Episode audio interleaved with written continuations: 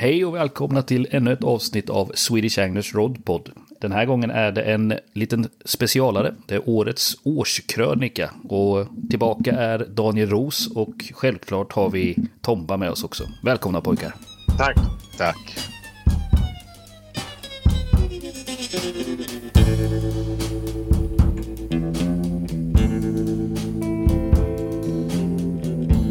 Swedish Anglers Rodpod presenteras i samarbete med Fiskekompaniet. I've had enough of your bullshit to last me a lifetime.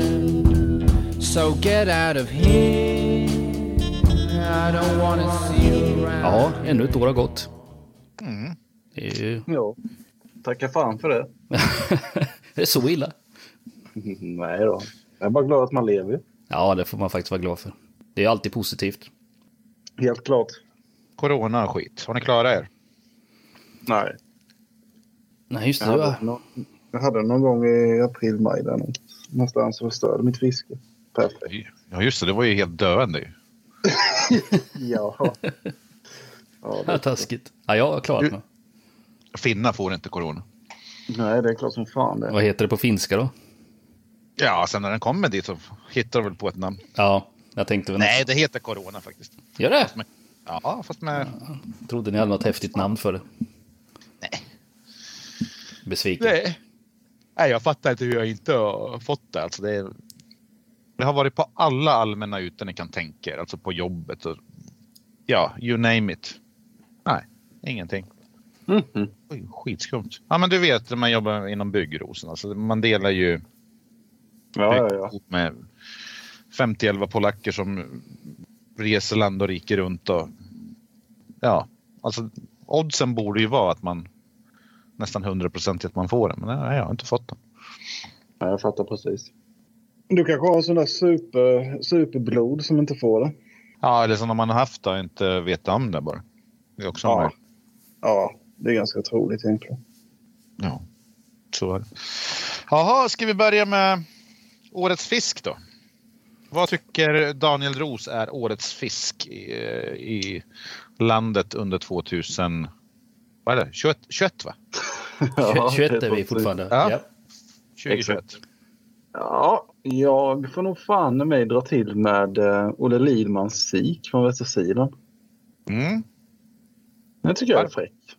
Varför då? Eh, Delvis för att det vad jag uppfattar det som så är det första gången han är där och fiskar. Mm. Eh, och för att den är så groteskt stor. Ja, alltså de där grabbarna är ju helt otroliga på att lyckas. Det är ju en Ja. fantastisk fisk. Ja, Eh, måste ju vara ett par kilo större än den näst största tror jag. Jag vet inte, det har väl inte ens kommit än?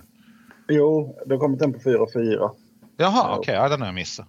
Och sen eh, tredje plats i alla fall i svenskan då är på 32,90. Mm. Båda de är tagna från, eh, av eh, Lars Andersson. Gamle Lasse. Mm. Exakt. Ja, det är bra. Krille? ja. Jag funderar fortfarande på vad jag tycker. Jag, jag har några... Det, det kom ju upp en, eh, en rejäl gös här för ett tag sedan. Men eftersom du högg på siken så kan jag inte säga samma gäng där. Utan jag får hitta på något annat. Jag tyckte ju samtidigt... Eh, Hallensjös ål han fick var ju, eh, var ju jävla fisk också. Jag kommer inte ihåg vad den vägde nu. Var det 2,6 någonting. 2,6 någonting? Det kom Ja, ju, 26-20. ja, jag vet ju att det har kommit upp större än så, men eh, ja, den, eh, den, den fisken och den bilden tyckte jag var riktigt jävla läcker alltså. Så det, jag får nog säga den då. Mm. Det är svårt med ål tycker jag. Ja, men jag tänkte på um, Martin Bengtsson. Har inte han tagit en jävla kloss också? Mm. 25-70 eller något liknande tror jag. Sen var det ju Ja. hon, eh, vad heter hon, Maria? Ja, precis. Johansson. Ja, Just precis. Hon fick ju Johansson. någon på 26-50, tror jag det var. Ah, just det. Så det, kom några rejäla ålar där ett tag. Men du skulle säga något Tompa? Ja, det är så sjukt för man, det är ju svårt att säga vad en stor ål ska väga idag. Ja men visst är det Alltså, så. ja, om man säger så här, en, en ål på fyra kilo är ju ingen stor fisk. Eller ja, det är, det är klart en stor fisk men de är inte så ovanliga som vi tror. Jag jobbade som kock en gång i tiden. Eh, Och så var det julbord och då fick vi in ålar som vägde alltså nästan tre kilo rensade och rökta. Det är rejält alltså. Ja. ja, alltså det var inte bara en gång utan massor med gånger. Alltså det kom skitstora ålar som yrkesfiskarna har dragit. Ja. Eh, och rekorden i Finland och jag tror till och med Norge och Danmark kan ha såna. Alltså, som Finland har man ju fångat flera ålar över fyra kilo. Mm. Ja, ni har ju sett bild på vissa också. Mm. Så att eh, sett till maxvikten så är det ju är det ju inte stort. Nej, nej, det är det ju inte. Men, men ålens eh, situation, alltså vad är rimligt att få idag? Det var ju lite annorlunda på 80-talet för då visste man att en över tre, det är ju en drömmål. Men vad gäller idag? Alltså, man måste ju sänka ribban kanske. Ja, jag tror att många håller en, en, en ål över tre fortfarande som en riktig drömfisk. Men jag skulle nog säga att ja, eh, över två och ett halvt så, så börjar man ju i alla fall komma upp i en skara där det inte är så många som har lyckats få. Ja, över två idag är ju bra nästan. Eh, ja, men sen finns det ju inte. Det, det, det är ett känsligt ämne också. När det kommer till att ska vi fiska efter den eller inte. Eh, Ja, det vart ju inte bättre av Falklinds. Nej, eh, det, det lyftes ju fram på, på ett positivt sätt att ja, förhållandena är ganska värdelösa. Eh, Ah, på, på så sätt så var det ju bra med filmen, men samtidigt så kommer det göra någon skillnad. det kan det väl kortsiktigt kanske göra, men jag känner, alltså jag har inte metat ål på flera, flera år. Jag tycker att jag tycker inte att det är, jag tycker inte att det är okej att fiska efter rödlistade arter. Även om det är ett vatten där man så att säga ålarna inte har en chans. Men det, det känns, det, nej för mig tar det emot. Mm. Ja, det där är, det, det, det är en sån här situation som är lite jobbig för hur, hur man ska ställa sig till det tycker jag. Det är, det är fortfarande en otroligt häftig fisk och, och bara få se dem är, är ju sjukt roligt. Men så, samtidigt så är det ju som du säger, det är ju en rödlistad art och den är ju det, det kanske inte den man ska prioritera liksom. Nej, men om man skulle säga att det är jakt istället. Att man, nu har vi de här albinonoshörningarna. Och sen Mm. finns det bara tre hanar kvar. Hannar kvar någonstans i, på någon jävla ö. Ja, men då kan vi skjuta dem för de har ingen chans i alla fall. Det, det, är, väl, det, det är väl lite så. Ja, jo men så är det Vad- faktiskt. Det blir Vad lite så. skulle skillnaden vara liksom? Nej, nej, men det är ju verkligen det. Nej, men de kan inte komma någonstans så du kan fiska efter de här, det är lugnt. Ja, Eh, så att, nej, det är väl en, en, det är en sån här jobbig sak att ta tag i och, och, och fundera kring hur man ska göra tycker jag. Men eh, så, som, som art så måste jag säga att jag är sjukt fascinerad av ålen. Alltså, det är en häftig fisk. det är en jävligt häftig fisk. Du då Tomba? Vad har du som årets fisk? Vad håller du för någon? Jag har abborren på 2,8 från Klarälven. Mm. Ja, just det. Den ja. Den är jag glömt. En jättekloss. Ja, en sommarfisk. Helt tom i magen också. Var det inte eh, någon grabb på typ 12 bast som Ja, ja det var ju någon skitunge som hade fått den såklart. Ja. Nej, men det är väl, eh, det är väl okej sådär, men alltså, det har väl kommit upp någon, alltså någon större fisk har det ju aldrig kommit upp i landet. Det kan jag nästan garantera. För den här var ju, den var ju liksom inte romsten, den var ingenting. Och den var ju helt groteskt stor. Mm. Ja, ni såg ju bilderna. Mm. Ja. Och den är ju inte anmäld och den är väl inte outad överhuvudtaget sådär. Men att det kan komma en sån fisk från Klarälven av alla ställen. Alltså, det är ju ändå schysst på ett sätt att det, att- att det finns så jävla stora abborrar. Alltså vad hade den där vägt innan lek? Ja. Det är en sommarfisk på 2,8 vet du. Det är ju... Jäklar. Vilken jättekloss det hade kunnat vara. Så den var häftig. Den var riktigt häftig. Ja. Annars så har det väl varit ett relativt tunt specimenår. Så det är liksom inga Det jätteintressanta fiskar som har kommit upp sådär. Nej. Det är, Esbjörn Möllerström drog ju en rätt fin gädda från Lödde. Mm, 18 och någonting va? Ja. Ja, den kom väl upp. Var det inte det som kom upp två gånger på ganska kort tid? ja, det är mer än vad jag vet. Jag har Jag för mig om att eh, jag jag hörde där någonstans att... Eller om det var... Det, det kanske inte var samma fisk, men att det kom upp två över 18 på ganska kort tid i alla fall. Ja, det är sjukt i så fall. Mm. Om det är två olika fiskar dessutom. Det är också en art som man har lite svårt att förhålla sig till vikterna. Det är enormt svårt alltså. Ja, men 18 kilos, det var ju, alltså visst det har alltid varit en stor fisk men på glada 80-talet så, så kändes det ju inte som eh, någon mega mega gädda utan det, det kom ju sådana, Ja, de ett antal sådana per år. Jag vet inte fan. Litar inte på de där jävlarna från den tiden. Ja, men när Ludde började till exempel då, då kom det upp ett Ja, stort gäng stora fiskar till exempel.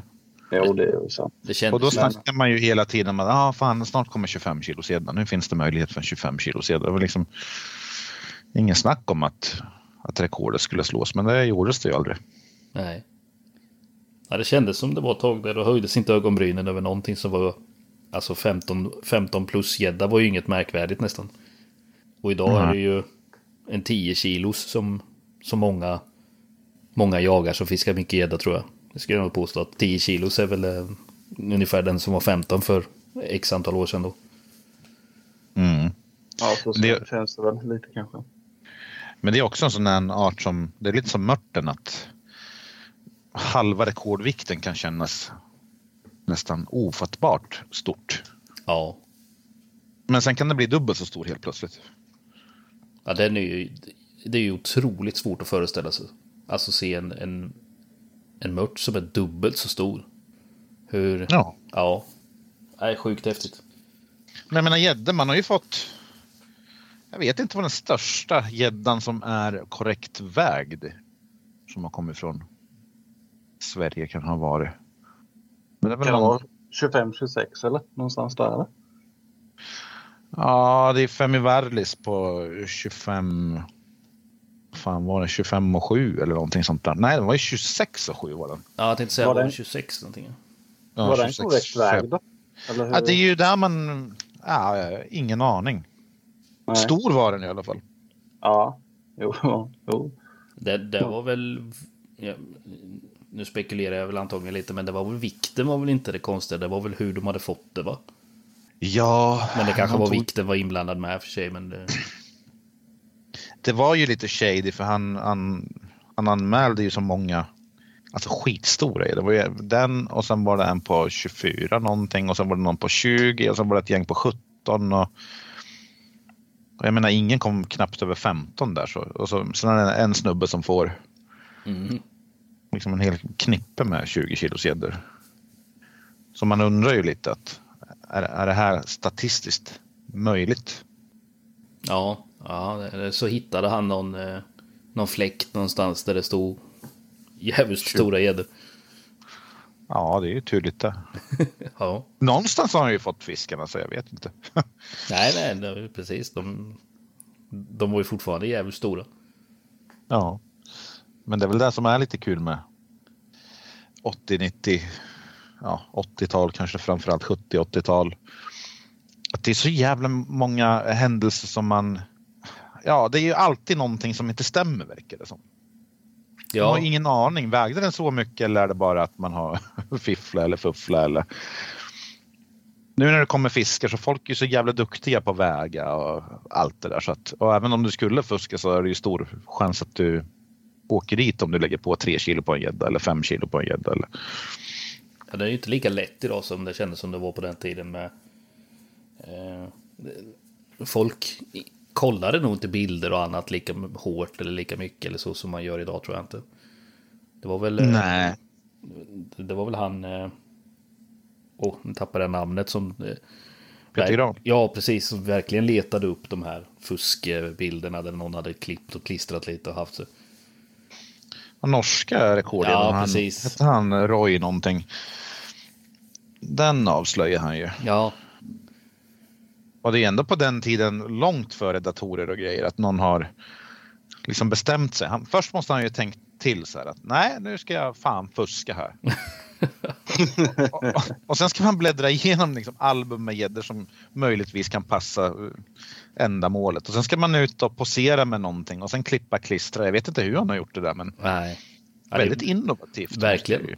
Men det är ju som Iden där, var det inte Iden han som byggde den här ställningen och la den på så den kom upp från marken fast det ser ut som Ja. att få lån ner fortfarande för att vinna den här guldrullen var det väl? Abus Ja. eh, resan eller den. Avres. Men sånt fusk måste ju premieras för då har man ju ändå liksom visat att då är man ju, Faktiskt. då, då är man ju på, ett, på en annan nivå. Ja, ja, men då har du verkligen Det- gått in för att fuska. Då, då är det inte så Ja. att du saltar vikten lite, utan nu jävlar, nu ska jag, får jag en i det här så ska jag liksom bygga upp en jävla ställning och lägga den på så att den blir riktigt groteskt stor. Och så ska jag ta ett Ja. kort på den. Ja, det är ju underbart. Ja, då, då, liksom, då har man verkligen jobbat för sitt, för sitt ändamål. ja, det är nästan så att man har förtjänat det. Ja, inte långt bort alltså. Är, man ska komma på god andra plats för fusk, alltså, helt klart. Ja, men det är ju, alltså, vi kommer ju fortfarande ihåg den här jävla iden. Ja, ja, ja. Det är, Den här gäddan och Ja, det- vi kallar det och vad. det är sånt som Vi är etsat. Ja, sådana småskarvande, det är ingenting. Utan det ska, Det ska vara ordentligt. några kilon direkt på en id. Ja, men vadå, han fick ju åka på sin resa. Han, han kom väl iväg med det, så att det var väl långt senare de upptäckte att han hade fuskat. Ja, ja, ja, då är det väl skitsamma. Så jag menar, han, han fick göra vad han ska, vad ska de göra? Så här, säga åt honom att han inte fick åka på resan, det är lite svårt. Jo, men, men grejen är ju att du, så här var det. Skulle du vinna den här jävla AB, det var ju guldrulle och sen var det ju drömresan. De hade ju två olika. Ja, just det, drömresan Jag heter det. Ja. Och grejen var ju att för att du skulle vinna någon av de här kategorierna. De hade väl, jag kommer inte ihåg, fem, sex olika kategorier. Någonting sånt. Bästa jag tror så flugfiske, spinnfiske, möjligtvis mete, saltvatten, sötvatten, något sånt där. Mm. Så skulle det ju, men fisken skulle vara fångad med någonting som var gjord av abu. Ja, och det var ju alltid så här. Ja, och det var alltid så här, ja, nej, men jag fick den, jag hade på abulina. För det går liksom inte ens att bevisa på svartvitt foto liksom. Nej, det där ser inte ut som abulontopp. Så att, förmodligen så var ju typ fem av tio fuskade i alla fall. Ja, ja. Så vad är skillnaden på att bygga en ställning för en id och fuska med det där? Alltså det är ju ingen skillnad alls. Nej, det är ju bara innovativt. Ja, Det är att ta det det är ett roligare steg att för långt. skicka iväg. Ja, men det är ju roligare att skicka iväg en fullskalig psykopat på en sån här resa. Någon som bara skarvar lite med linorna. Det bästa är om man hade fuskat med, med utrustningen också och bilden med iden. Så, så allt var blåst liksom. Ja. Stor. ja men förstår du vilka färgstarka personligheter det måste ha varit på de där resorna? Sätta ihop det där gänget på... kan ju inte blivit bra alltså. Mycket... De måste ha diskuterat hur de fuskade. Ja. Ja, där hade man velat vara en eh, fluga på väggen. ja, men det är väl inte värre än vilken företagsledning som helst. Det väl Nej, det är sant i och för sig. lite resor måste man ju på. Ja, det, det, det är rimligt ändå tycker jag. Ja. Vad heter det? På tal om fiskar så har ju silverrudan har ju kommit upp i. Ja, man kan regga den och man kan nog. Man reggar rekord också. Det borde man väl kunna. Ja, Ja, det är väl den första. Jag kommer inte ihåg vilken vikt de satte, men det var väl den som reggade den först på över det var en... inte ett och tre Ja, och jag, jag, fyra ja precis. Jag, jag har be- bekant bakhuvudet någonstans att ett, eh, 1300 var väl eh, den som fick först får ju regga den som, som svenskt rekord på, på silverruda då. Ja, jag tror det. Och det är en väldigt låg vikt. Ja, Ja, Om man det är väl den minsta jävla fisken som finns. Är väl 1300. Ja, men silverrudan blir betydligt större än Ja, det är rudan. det jag menar. Mm. Det är det jag menar. men det är väl att de vill ha ett, ett, ett rekord satt på fisken så att det inte står vakant liksom. Det är väl det, är väl det det handlar om skulle jag tro. Ja, absolut. Så är det. Finska rekord ligger någonstans på tre och ja, det är över tre kilo i alla fall. På silverruda. Mm. Mm. Vanlig ruda då? Eh, ja, där satte du mig på pottan. Det vet jag inte. Är det inte också jättestort? Alltså, eller är det inte över fyra kilo något sånt? Eller, det? Nej, nej, nej, så stort är det nog inte. Men jag vet att de har fått riktigt stora i. Men, men, men det är så lite. Det är mycket nät och sånt där. Jag menar rekordkarpen fick de ju på så vad fan heter Ljuster eller någonting sånt där. Ja. Sköna grabbar. Ja. Så någon Det har ju liksom rott i vassen med en lykta. Så, oh, kolla där och sen slänger man det genom ryggraden och så, så är det rekord. Tackar. Heter det inte just Jo. De har spetsat fiskarna med Ja. såna jävla... Ja. Du skjuter väl med gummiband ofta när du känner just det? De spänner upp som ett gummiband. Typ nudiker och så. var länge sedan jag var ute på just det resa. Så. var det det? Ja, det var ett tag sedan. Ja, vad, vad säger ni om silverrudan då? Har den hem, hör den hemma i tävlingen eller i Nej, den hör ju inte hemma i Sverige. Den hör ju inte hemma i Sverige, det gör den ju inte. Inte i Norden. Och... Så på så vis så blir det ju såklart lite... Det kan bli problem om, om någon får för sig att Nej, men nu ska jag flytta lite silverudor och skapa med ett vatten där jag kan få en regga eller någonting sånt där. Och då kan, då kan det ju ta hus i helvete. Den är ju in, inget bra alls. Eh, sen är det ju inte Nej. den, sen är det ju inte den första arten i, i registret på det sättet som får ses som en invasiv art egentligen. Så att, eh, ja, så sätt kan jag ju förstå Ja, men om- det, men eh, då hade man hade man begränsat det kanske till ett vatten åt, jag vet inte. Det är väl, eh, vad heter det på Gotland?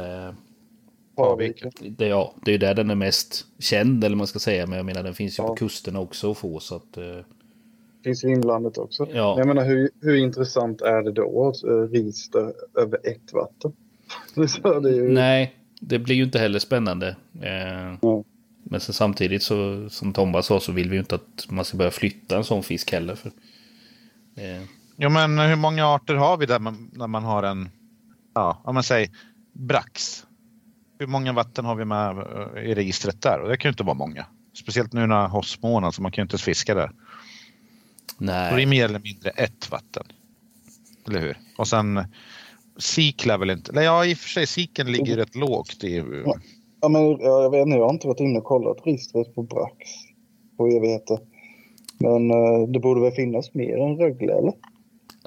Nå- något vatten till finns det ju som det dyker upp lite emellanåt såklart. Men eh, har Mörrumsån. Ja. Mörrumsån är inte det vanligaste heller, kan jag inte påstå. Eh, Nej, men grejen är ju att vad, vad är registret till? Jag förstår ju, alltså vi har ju haft det här med Nickan också. Ja. Eh, Och Nickan, Nickan är jävligt bra, bra att ha att göra med, bra kille liksom. Så det är ingenting, ingenting sånt. Men jag har ju ifrågasatt att vad är det för jävla vits att ha ett register, register där man bara reggar folk- fiskar från typ en handfull med vatten. Vore det inte bättre att man tog bort Rögle från registret och sen eh, sänkte reggvikten så att man kan se lite att vad, vilka andra vatten finns det där det finns grovbrax. Alltså ett vatten som har sjukt stora fiskar. Den förstör ju för resten av vattnen i registret. Mm. Om man ska få någon form av eh, fördelning kring det eller någon... Ja, Ja, för tanken är väl att man ska kunna se lite grann längs hela landet vart det finns stora fiskar. Ja, det skulle jag väl tänka mig att det ska vara grundtanken med det. är ju att du ska samla in data liksom för att få, få en, ja, som du säger, en bild av var, var någonstans finns det stor fisk av vissa arter. Ja, för jag menar som Björknan till exempel. När man höjde från 68 hektar.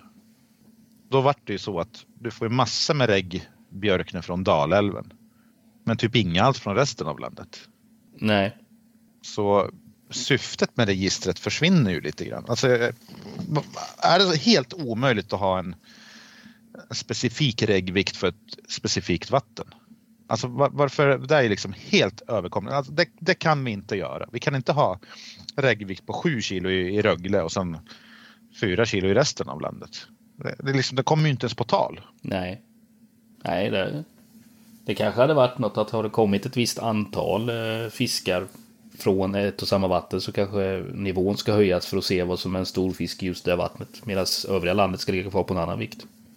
Ja, för nu vet vi på ett ungefär hur stora braxen är i Rögle. Det är ju det är, ju- det är inte liksom höjt i dunkel hur stora braxar man kan få där. Nej, nej, nej. Nej. Så regga de här jävla braxarna 47 gånger till. Alltså, ja, jag fattar inte. Nej, det blir ju det blir ju jävla skev fördelning om man ser på det i, över landet och antalet och så vidare. Eh, Mm. Så nej, nej, jag håller med. Det blir lite konstigt. Eh, Plus att om man jagar efter regger så måste det vara en utmaning. Men det kan väl inte vara en, någon jätteutmaning att få en 4 kilos brax från Rögle eller en, en ruda på 1-8 från Ursjön om man lägger ner sin tid där. Nej, så är det ju. Det, vill, vill man ha en regga så tar det väl förmodligen inte speciellt lång tid att få en sån om du kommer till ett sånt vatten där det, vikterna på flera av fiskarna är det dubbla i stort sett. Nej, och sen tar man de här enkla reggerna. Alltså, ja, men jag har 40 regger. Ja, men vad fan. ja, nej, jag vet inte. Jag tycker inte att prestationen kanske. Hur lätt är det få en eh, fisk i, i Ursjön? Överhuvudtaget upp tiden? Otroligt lätt. alltså, Ja, nej. Det, hur många har du fått i år, eh, Tomba? Nej, men jag, alltså, jag har inte fiskat mer än två timmar där. Nej, jag, nej, men, nej, jag har inte fått några alls. Det, inga alls. Hur många har du fått då? en. Ja, ja vi ser. Då kan det inte vara så jävla svårt. Nej, det kan det inte vara. De är sån jävla sopiga på en fisk. Nej, men det har ju varit ett helt extremt år i... Alltså ett extremt dåligt år i Djursjön. Ja, Har det alltså, alltså, fan vad man vill veta varför. Det går ju att spekulera i evigheter. Men man ville, hade velat ha svart på vitt varför det har varit så svårfiskat. ja. Ja, mycket vatten tror jag. Ja, men Jag tror det finns, ja, Ja. det är en, en faktor. En, en annan är ju frågan, eh, eh, har det blivit väldigt mycket mer naturlig föda i vattnet så att det är det som de har eh, gått in mer på och det har under några års lopp liksom minskat mängden eh, mäsk och annat som kommer i som blir lätt, lätt föda för dem har de liksom jag höll på att säga ändrat inriktning men är det så att det finns extremt mycket blodlarver till exempel i, i vattnet som gör att de väljer det istället för att det- kommer någon och slänger i lite pellets här och där några gånger om året istället för att innan så fanns det nästan regelbundet av den födan att vänja sig lite. min, min teori är att det har kommit är att det har blivit väldigt mycket mat för dem i mellanskiktet av vattnet så att säga. Inte bottennära. Ja, de går i mitten och mumsar. Ja, jag tror det. För om vi säger att de skulle käka på botten, då hade du ju fortfarande sett dem. Mm, det var där, exakt dit jag skulle vilja. Mm, det är sant. För att när man kommer till sjön så känslan har ju varit att, att den är helt död. Att det typ inte ens finns fisk i hela sjön. Nej. så Ja, jävla illa har det varit. Ja, för innan har det ju bubblat, alltså när du kommer dit så har det bubblat någonstans rejält. Nästan på dy- vilket tid på dygnet du än är. Ja. Eh, Men nu som ni säger så när man går runt så ser man ju i stort sett inga tecken på liv alls. Ingen fisk som rullar, ingenting som bubblar. Det, det, det, känns lite som den är död. Och- Men jag menar, jag fick ju inga mörtar överhuvudtaget. Man har alltid fått, fått mört till exempel. ja, så det är frågan också har- oroväckande alltså. Ja, för om det kommer väldigt mycket vatten då kan det bli syrebrist då. Ja. Ja, vi fick bara lite små abborrer om man körde maggot ju. Ja. Men abborrarna de har ju en tendens till att klara sig de jävlarna. Mm. Alltså, grejen med är ju mer syre, känslig än vad abborrarna Men visst, rudan bör ju vara tåligare än vad abborren är till exempel. då tål jag den säkert. Men det kan ju, det kan ju sätta sig på aptiten. Ja visst, ja visst. De kan ju gå och tjura ja. där har du en poäng helt klart. Men den du fick Nej, för att- var ju fet som era gödesvin. Ja det var det sjukaste alltså. Så jag menar, den hade ju, han hade ju inte gått och slöätit det här året kan vi ju lugnt påstå. Ser ut som en Nej, de gravid flesta- flodhäst. De flesta vi fick var ju så. Ja, förutom min. Jag fick, den, Ja, jag fick fan den äldsta rudan i hela sjön tror jag som såg helt... eh, Ja, jag har aldrig sett någon fisk som ser så ledsen ut som den alltså. ja, han såg bara trött och Just det, du fick sleten en ut. uppe på norra där. Ja, jag fick en på strax över 18 tror jag det var. Den, eh, Ja. Har- den, eh, det var en regga var det. Den, eh, den var trött. Nej, men, nej, men grejen med mycket vatten, alltså folk tror ju...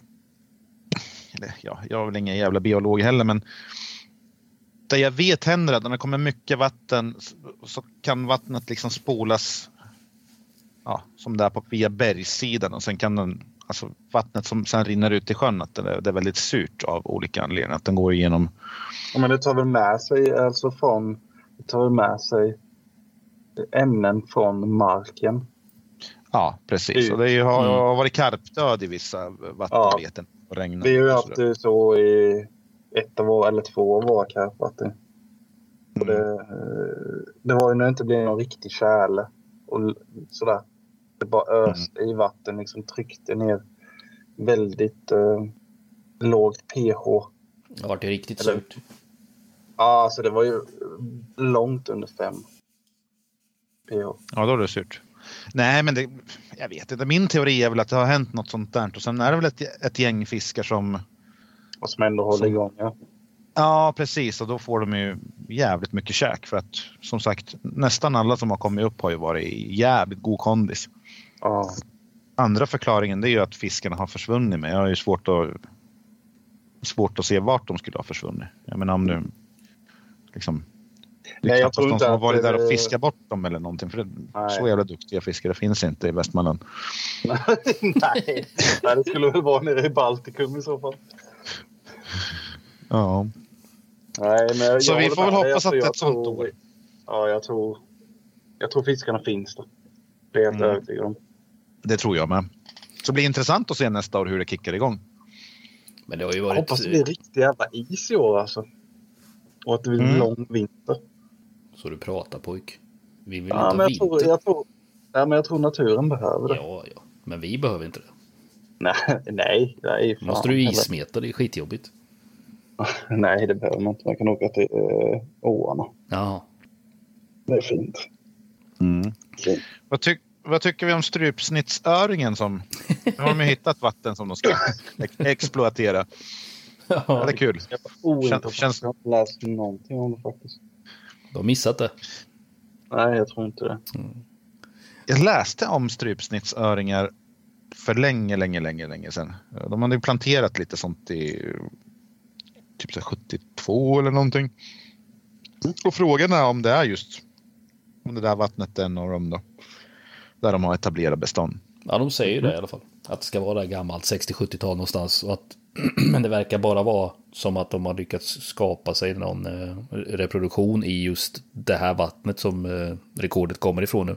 Det verkar inte som någon har hittat någon annanstans utan det, det verkar vara isolerat till ett vatten. Och det har ju kommit upp, jag vet att vad fan är det, Fy, Abu... fyra svenska rekord redan va? Ja, det är väl något sånt. Det kommer väl mycket artjägare och Mm. reggjägare och sånt där då. Precis. Det är ju det som är myntets baksida, att alla ska dit och... Alltså det är ändå lite unikt att man har ett sånt bestånd. Ja, och att Och det det har ju- tagit så lång tid och att, eh, att någon har tagit sig dit och faktiskt gjort den här resan att fånga dem. Det är rätt häftigt med. Jag menar, det är ju, vi snackar ändå 60-70-tal och det har inte dykt upp någon förrän nu. Ja. Men just med Abu till exempel, de, de hade ju lite projekt. De planterade i bass på 70-talet. Just det. Mhm. För i Blekinge va? Ja, det var väl lite här och där, men det gick ju åt skogen som tur var. Ja. Ja, sen har vi väl silverlax väl också, också någon sån här skumart som finns någonstans. Har jag för Jaha. mig. Har man tagit reda på vad det är för någon som har planterat ut eh, de här strypsnittsöringarna? På 60-talet. Nej, men det, det kommer väl från om det är Abus eller om det är någon att de har typ haft något, något test av något slag så att att det ska fiskas efter dem eller någonting. Jag vet inte. Nej, bakgrunden till det vet faktiskt inte jag heller. Den har jag nog... Jag har inte riktigt läst om det heller så att... Eh, Jag menar, de har ju satt ut harr i Eskilstunaån och bäckrödingar och alltså hur fan kan man ens komma på en sån idé att ha bäckröding i Eskilstunaån? Jordens jävla liksom industripöl. kan vara värt att prova. Men ja, men det var ju så här put and take och sen bara ah, kanske kan bilda bestånd där. Men hur fan kan något bilda bestånd när det står 3000 människor och kastar vibrax? Nej, bra fråga. Ja. Ryckfiskade. Ja, men det är sådana här vansinnesprojekt som ibland ja, man kastar i lite här någonstans och sen fiskar man för glatta livet och sen tror man att alla är uppfiskade. Sen blir det typ ett gäng kvar som bildar bestånd och Mm. sen hittar de någon jävel dem efter 20 år. Oj, det fanns harr här. Ja, Men just som invasiva arter. Silverrudan är ju invasiv på riktigt. Mm. Så jag tror inte att vi riktigt fattar vad, hur invasiva de kan vara. Som man säger Kanadaröding. Och det har man ju alltid varnat efter. att oh, Kanadarödingen är så jävla invasiv och den äter upp allt. Sen när man åker fiska efter den och ingen får någonting. Ja, den verkar ju inte Så- så jävla- finnas på så jävla många ställen, så den har väl inte spridit sig på den nivån som, eh, som jag tror en silverruda skulle kunna göra om du slängde i den på specifika vatten i Sverige så hade du nog snart haft ett fantastiskt stort bestånd av dem. Ja, så tror jag med. Jag menar Kanadarödingen. Ja, alltså vad beror det på att vissa arter kan bilda bestånd men ändå liksom inte på något konstigt vänster? Alltså man tycker Kanadarödingen borde väl passa i, i de sjöarna där de finns till i Sverige. Ja, Vad är det som gör att de inte funkar? ja en bra fråga. Det, det, det känns ju som att rent klimatmässigt och så vidare så borde det ju vara ganska optimala förhållanden. Ja, jag menar det. Det är ju inte som harren i Eskilstuna. Nej, utan- nej eller, eller röding i Skåne liksom. nej. Eh, Men eh, ja, nej, det är konstigt det där. Och, Sen är det ju när, när det är laxartade fiskar. Så även om det skulle bli invasivt så finns det ju alltid folk som tar upp och käkar fiskarna. Jag menar silverrudan kommer ju ingen jävel fiska efter s- säg inte det. käka eller någonting Ligger där i sånt. Citygross fiskdisk sen. Ja, det vore väl det i så fall då. Jaha, nästa ämne då.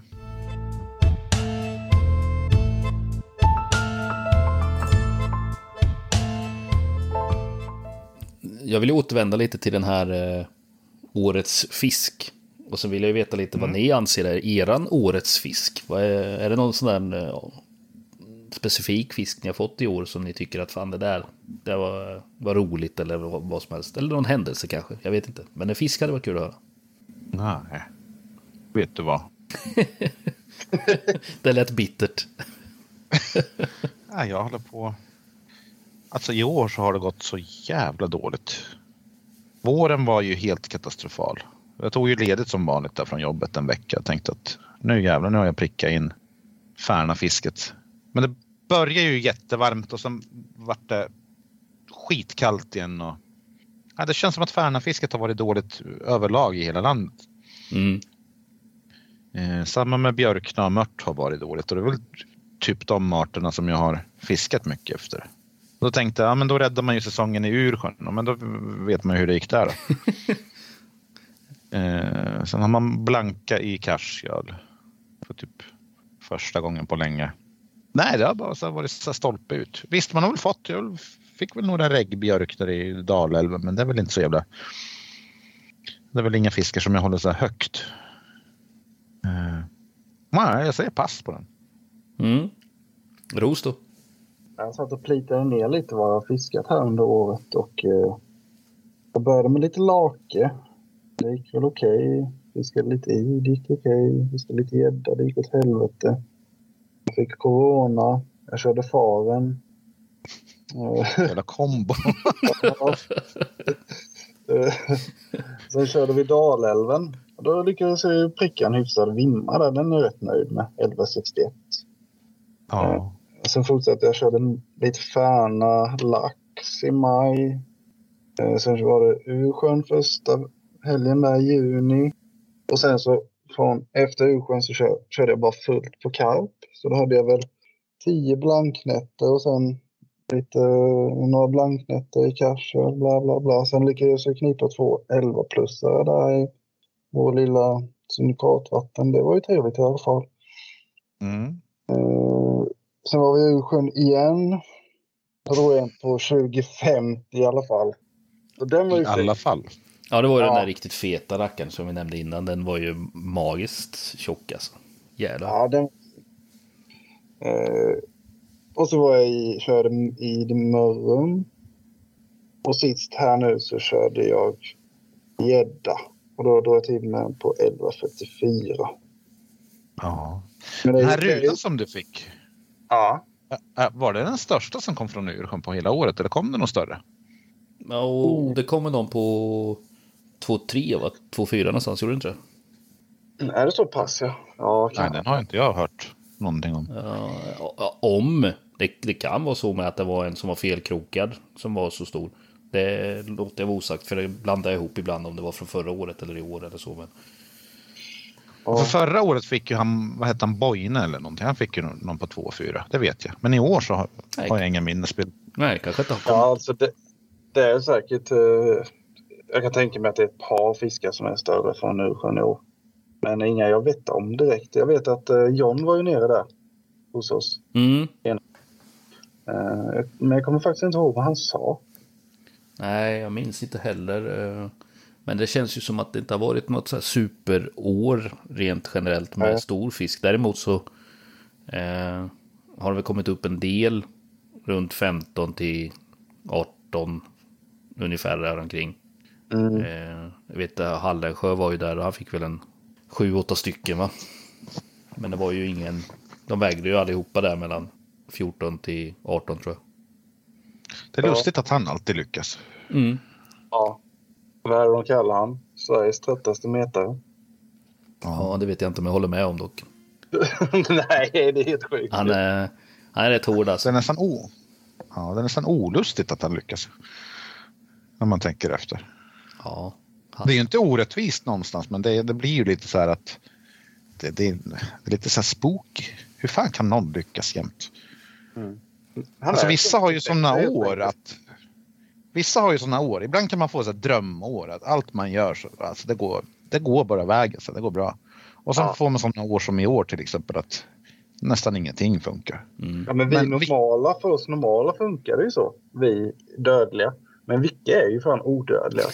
Ja. Ja, ja, han, eh, ja, det är ju lite där jag menar. att han Inte nog med att han lyckas så lyckas han ju få sådana alltså helt sjukt stora fiskar.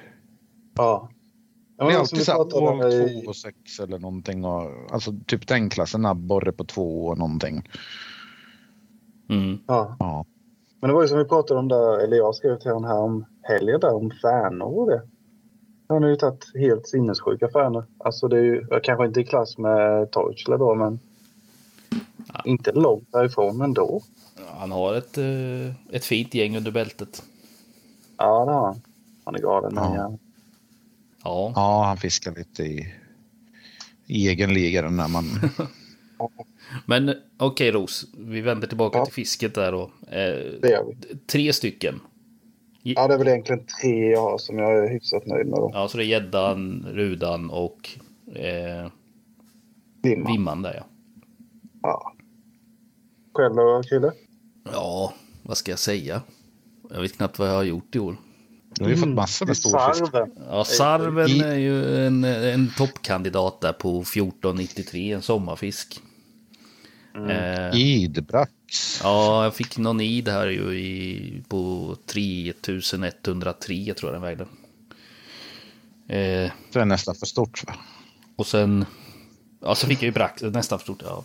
Sen fick jag ju braxen där, det var ju rolig fångst. Den, eh, den håller jag faktiskt rätt högt för det var kul att det var för Mörrumsån. Eh, det var ju min, min första regga på brax. Jag har ju knappt fiskat brax, får jag väl erkänna. Det är väl ingen favoritart. Eh, men den vägde den 4800 någonting tror jag. Så att, eh, ja, lite färna har det blivit med. Eh, Och Färna fiskar gott då generellt. I... Ja, jag- Det hade gått lika dåligt som för alla andra eller? Det har varit... Det var, det var segt var det, det måste jag hålla med om där. Jag fick väl... Jag la ju mesta tiden i, i Mörrumsån. Eh, vilket jag har gjort nu i två eller... Jo, två eller tre år är det väl nu förstås. Fick väl tre över två sju tror jag. Eller det var fyra. Ja, du, du la upp en tidigt där minns jag. En, Ja, jag fick ju en eh, då när det vart... Vi hade ju faktiskt vinter här nere i, i, södra Sverige en stund. Var ju där i slutet av januari, vart ju kallt som tusan då och isen rase och sen så smälte det ju, vart varmt i mars där direkt. Gick ju upp, det var ju så 18 grader varmt ändå, det var helt sjukt. Just det. Så då passade jag på och eh, åkte och körde ett eh, eftermiddagspass. Eh, då såg jag ju någon fisk rulla på ett ställe men det ville inte riktigt nappa så då flyttade jag till ett annat ställe och då tog det väl ungefär fem minuter fick jag väl en på 27.30 tror jag. Mm. Eh, Det är en trevlig fisk. ja. Men sen har jag, jag håller på att jaga en 3 plus i Mörrumsån, men det har jag inte riktigt fått träff på än. Tyvärr. Men det kommer. Ja, det gör det. Men... Eh, mm, jag får nog säga Braxen ändå. Braxen och Sarven, de två eh, håller jag nog som eh, toppfiskare då, för det var roliga. Sarven riktade jag ju efter. Så det var jävligt roligt att få en sån jättekloss på sommaren där. Och, och Braxen måste ju ses som en fantastisk bonusfångst vid idfisket. Vad tycker vi om bonusfångster då? Ja, vad tycker Ja, jag tycker nog att sådana där grejer är ju uppskattat från min sida. Jag tycker det är kul att få någon sån här. Det är likadant om man kör karp och får en stor sutare eller någonting. Jag tycker att det kan vara... Ja, jag, blir, jag blir glad när man får något sånt. Ja, jag, lite samma här. Folk säger ju ibland att ah, det är ju ingen kul att få PEB när man, när man inte är ute och liksom, kör riktat efter någonting. Men ja, jag vet inte fan. Nej, innan, Vad- vad- innan vad- var jag nog lite mer negativ till det där. Men jag tycker att fan det, det, det är ju roligt att, få stor fisk, så är det ju. Eh, Ja, men du är ju ute och metar. Om du, om du skulle råka få en så att säga fel fisk. Det är ju inte så att du får en havsöring. nej, nej, och eh, kör man i- bottenmetar man id så är det ju typ majs eller bröd. Bottenmetar du brax så är det ju ungefär samma beten. Så att det, risken finns ju, om man ska säga det så då. Så att eh, det är väl ingen större skillnad på fiskesättet. Nej, det var lite det jag tänkte säga också. Alltså att, Hade jag kört fluga och fått en brax så hade jag ju inte varit så lycklig. Sen att jag hade kört fluga hände ju i och för sig inte. Det var ju jävligt dum jämförelse. Men Nej, men sutare på jerk. ja, ja, ja precis. så här Ja, men så jättekonstigt. Då hade jag ju inte brytt mig.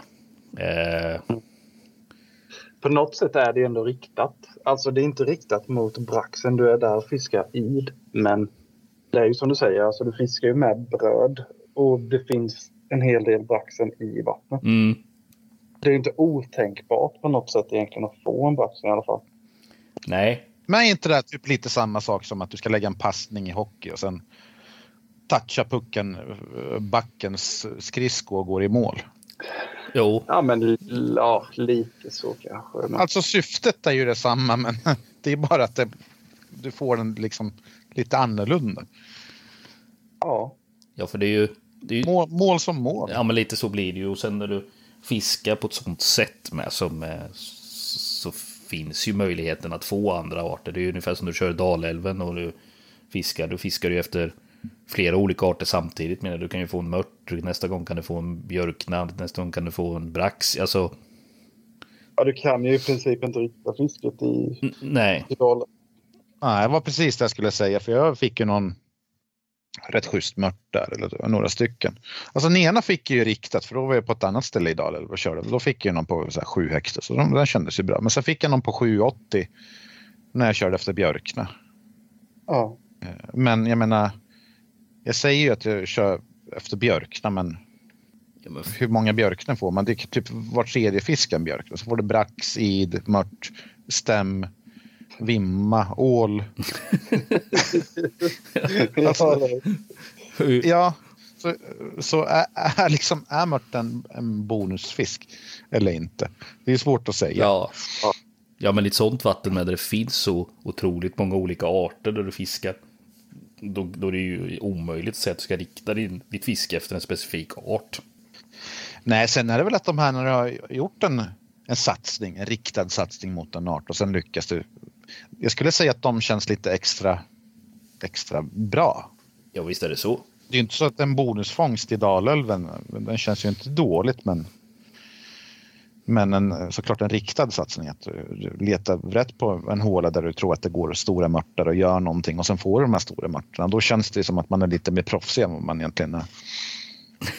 Ja, jo, det är sant. Och det är ju, men det är ju ändå där man tänker när man åker iväg någon gång. Det är, det är väldigt sällan man åker och fiskar och tänker idag ska jag fiska efter vad som behagar nappa.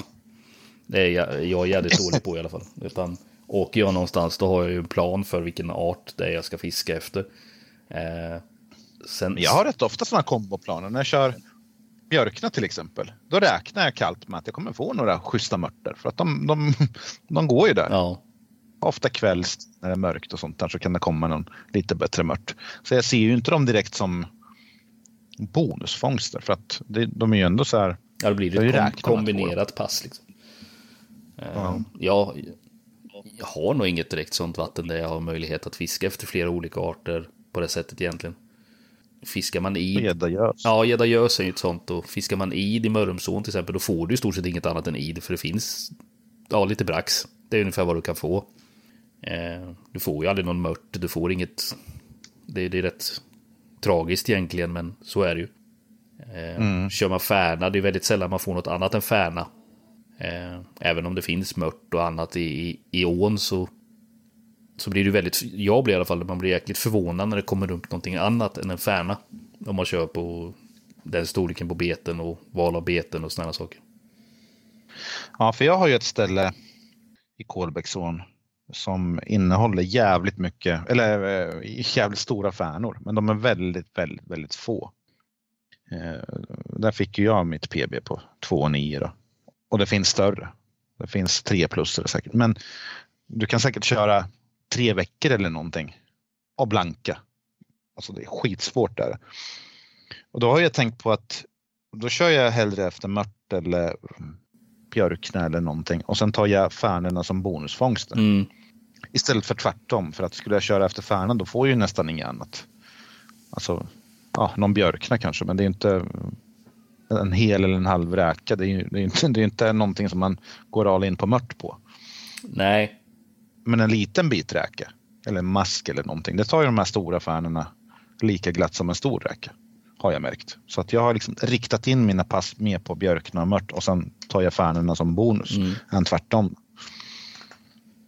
Ja. Så att eh, ibland, ibland får man ju tänka lite sådär att ja, hur man lägger upp. Om man har flera arter liksom, så ska jag rikta mig på en och vilka, vilka kommer vara bonus? För att den största fisken riktar du in dig på den som en färna, den tar ju stora beten och så. Ja, då får du inte så jävla mycket av de mindre fiskarna. Nej. Men är det så för dig Ros med att du, många av de vattnen där du fiskar, att du, du kan isolera det eller hur, hur tänker du? Ja, men det skulle jag säga isolera ganska. Det brukar jag göra faktiskt. Eh, Det är sällan att jag fiskar så som, som du Tom bara. Mm. Det säger när jag, jag kör ju alltid vansinnessatsningar i lokala ån här nu på våren. Då kör jag 30 dagar i rad efter färna. Och då är det ju bara, då fiskar jag ju i princip bara med bröd och hela räkor. I ja, 30 dagar i sträck då så att säga. Och då får man inte många björknor. Eh, nej, normalt sett brukar jag inte få någon. Det är väl om när jag kör hela räkor, då som du säger. Eh, Mm. Och då är de oftast jävligt fina. Det går ju, här går det ju reggor. Så är det ju. Det är jävligt bra björknavatten om man tänker eh, nationellt. Men varför kör du efter någon skitfisk som färna då? Ja, ja, men det är ändå långt mellan eh, de stora björknorna skulle jag ändå säga. hur är det med sarven då? Du får ingen sån som bonus på brödet emellanåt eller? Nej. Nej, alltså det har ja, inte på de sträckorna jag normalt sett kör på. Nej. Dock, dock kör jag ofta sarv på sensommaren. Eh, då brukar de ha klumpats ihop i ja, med stora bakvatten, typ eh, nekrospälten och sånt. Mm. Eh, och då kör jag med bröd på ytan faktiskt. Eh, ja, men det är ju mindre än halva storleken på brödbitarna gentemot vad jag kör med på färnan då, så Mm. att säga. Ja, ofta så drar man ju till med ett rejäl brödbit, men ibland lyckas Ja. de ju på något jävla vänster bli krokade ändå. Ja, men det, det, är ju- alltså, det är ju... Jag tycker det är så jäkla upphetsande när man eh, dumpar ut en jävla massa bröd och man hör hur sarvarna går upp och de smackar i ytan. Alltså, Mm. de är överallt. Det är så jävla kul alltså. Ja, de kan man ju verkligen få igång på och ösa ut ordentligt med bröd. Ja, och det är som att de triggar varandra. Ja, ja visst. Börjar en äta så ska nästa och nästa och nästa. Ja, det är sjukt häftigt. Vi har några, ett par, tre platser i ån som är, eh, kan vara tjock då på sensommaren. Eh, men de är rätt svåra att hitta på våren tycker jag. Jag har ju visserligen inte försökt så värst hårt efter dem heller. Men Nej. i och med att jag uppskattar just sensommarfisket efter dem. Men hur många, alltså bröd, folk tror att bröd är ju ja, sarv, id och färna typ som man kan få på, på ytan. Men jag menar, precis alla fiskar käkar ju bröd förutom möjligtvis kanske gädda och abborre och gös då. Mm. Allt annat har man ju mört, så man får ju mört. Alltså när du släpper på färna till exempel så är det mycket mört som går upp på brödet med ju. Tom Öring har man fått alltså. hur jävla... Ja, öring har man fått hur, hur jävla mycket som helst. Öring med, ja men det är möjligt. Ja, ja, ja. Mm. Nu går det inte så mycket öring här nere. Alltså det är ju väldigt glest med öring. Det, sa, det har jag ju sagt förut, men jag skulle ju lära en, en eller ja, visa en, en kompis som fiskar mest efter gädda sådär. Hur man fiskar efter id med flytbröd. Då la jag ut åt honom, kasta i fint som fan och den flöt och sen kom den i då, blupp, tog den och sen vevade han in, då var den björkna på nio häck. I Kolbäcksån eller? Ja. Mm. Det är helt sjukt. Så det, och Ronny fick en ål, fast det var ju inte på ytan, men det var ju, han körde ju bottenmeter med bröd och sen nappade och sen var det så jävla konstigt. Alltså, ålarna, de fightas ju lite så här ryckigt eller vad man ska säga. Jag bara, vad fan är det här för någonting? Sen, jag var redan med hoven och sen drar han upp den. En jävla ål på typ ja, 1 och 3 eller 1 och 2 eller vad fan den var. Rätt stor var den i alla fall. Ja, den är På bröd. oväntat. Jag har fått en mal på bröd. Ja, du ser. Eh, vad har jag mer? Ja, gäddor får man ju ibland, men det tror jag ju snarare är att de attackerar efter att det är någon mört eller något liknande som står och, och drar i brödbiten eller sånt. Jag tror inte de går på, på brödet i sig egentligen. Eh, Nej, och sen öringarna får man ju när det är så jävla hård ström. Det går ju riktigt, riktigt fort. Ja. Så att jag tror många fisk går upp och tar den. För de känner att det luktar lite eller... Det har jag undrat ofta egentligen med, med färnen. Att du kastar in en brödbit i en riktigt, riktigt kraftig ström. mm. Att det går liksom nästan forsar. Hur fan kan de... Alltså de, de ligger där och kollar uppåt. Sen kommer det någonting. Hur fan liksom... Hur, hur, kan de skilja det från en, ja, ett löv? Ja, ja, men det är som nu på hösten. När det kan komma ner otroligt mycket löv och skit i ån. Och ändå så kan du stå och skjuta ut lite brödbitar och man hör att de per omgående går upp och klipper brödbiten. Det är jäkligt häftigt måste jag säga. Så att de så snabbt kan urskilja det på så utan, utan några problem. För de går ju aldrig upp på, en, på ett löv eller något annat konstigt som kommer ner. Utan det är ju helt tyst och lugnt och så, så skjuter man ut två brödbitar och så säger det bara smack smack direkt liksom. Ja, fast jag studerar lite deras beteende i Kolbäcksån för du har ju slottet där. Då får du inte fiska i de här kanalerna som går runt där. Nej. Det är som, ja, nästan som vallgravar. Så du, så du kan ju stå där uppe och kolla ner. Och då är du typ 3-4 meter ovanför. Dem. Mm. Så slängde jag ut några brev, brödbitar där.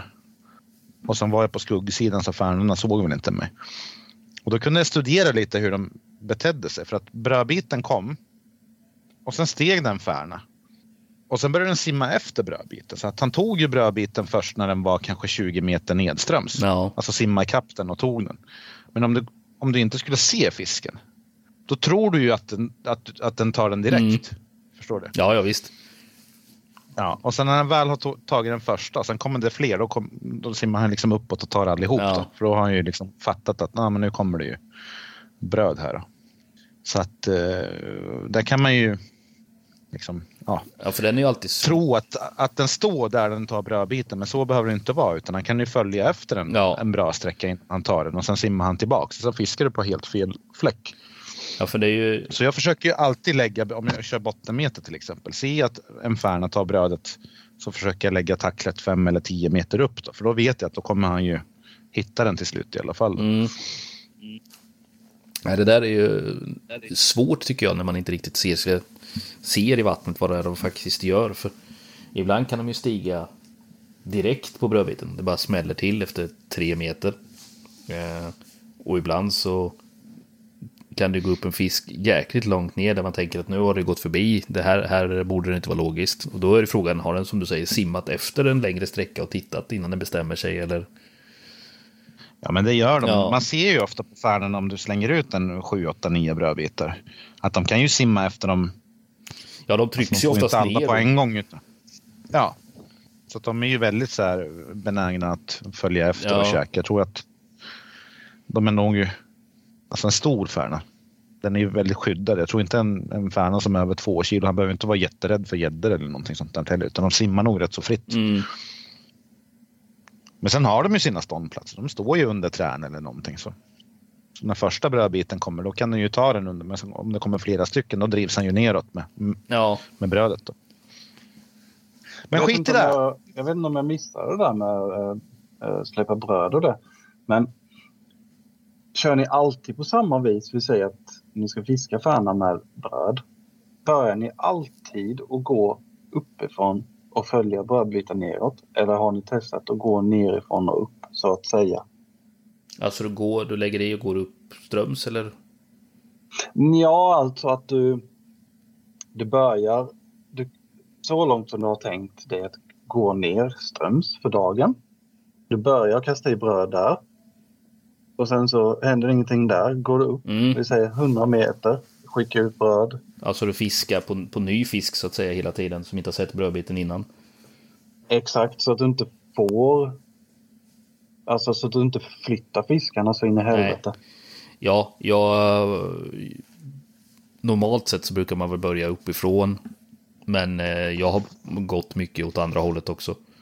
Eh, Framförallt eh, när, när man kan tänka att det skulle kunna vara rätt så segt att få dem att gå på ytan. Då är det ju bara korkat att gå uppifrån och ner skulle jag vilja påstå. Då är det bättre att börja längst ner och gå tillbaka till bilen igen ungefär. Eh, för då har du oftast bara en eller två chanser på dig. Mm. Eh, men Har ni fiskat Ja. från båt någon gång? ja, Nej, jag har aldrig testat det. Det är riktigt jävla roligt. Det är helt galet. Jag, Jo, fan det har jag från kanot förresten. Jag har testat flera gånger. Ursäkta. Ja, förlåt Krille. Jag satt i en båt Nej, med Stale i, i Emån och körde.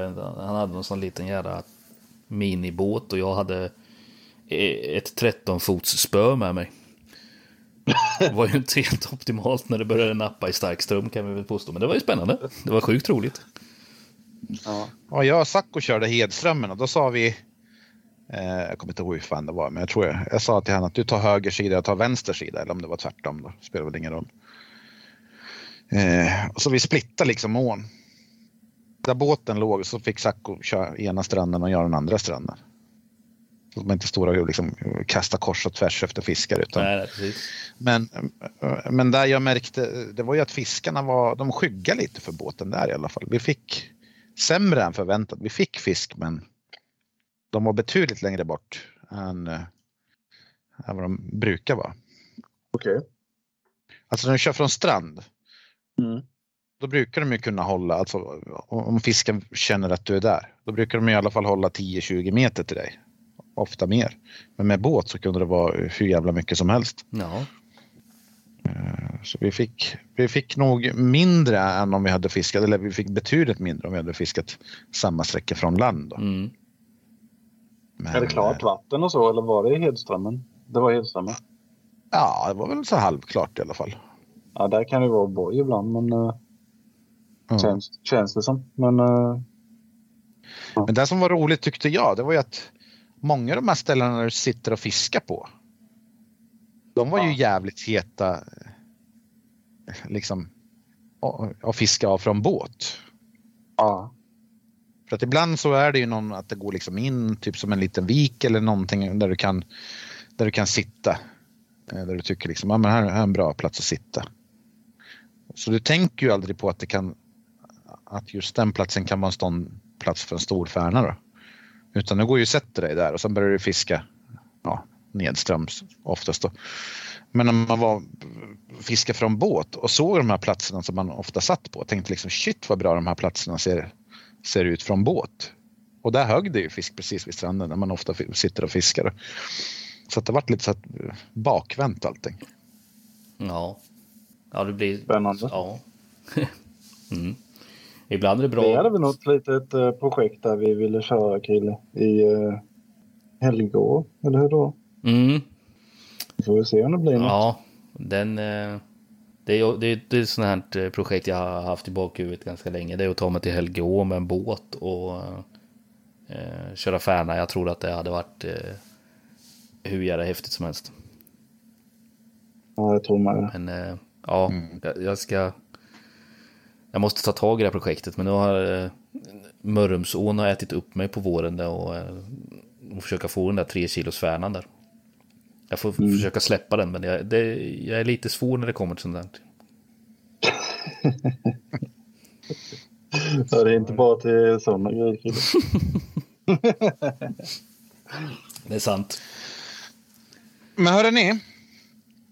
Nu är det dags för 10 i topplistan. Mhm, mhm. Spännande. Spännande.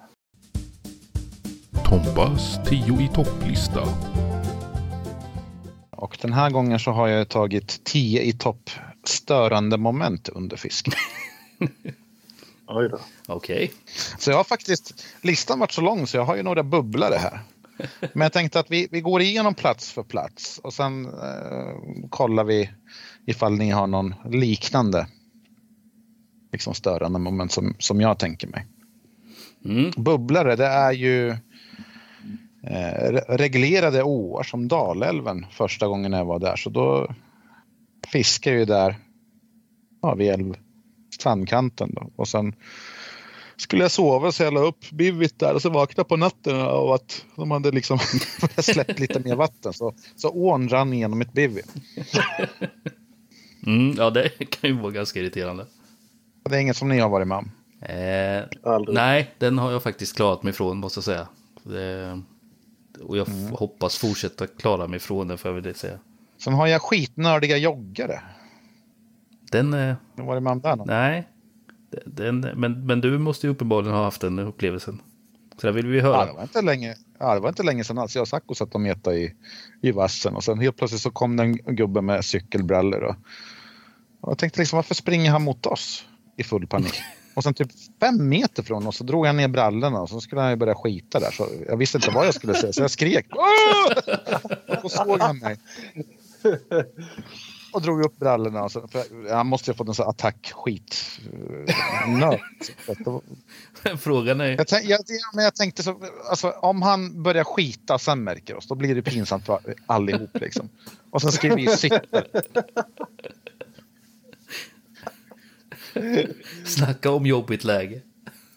Ja, Men, men, det är inget nej, sånt. nej, Nej, jag fiskar ju sällan i, i miljöer ens där det kan komma någon och springa och skita, känns det som.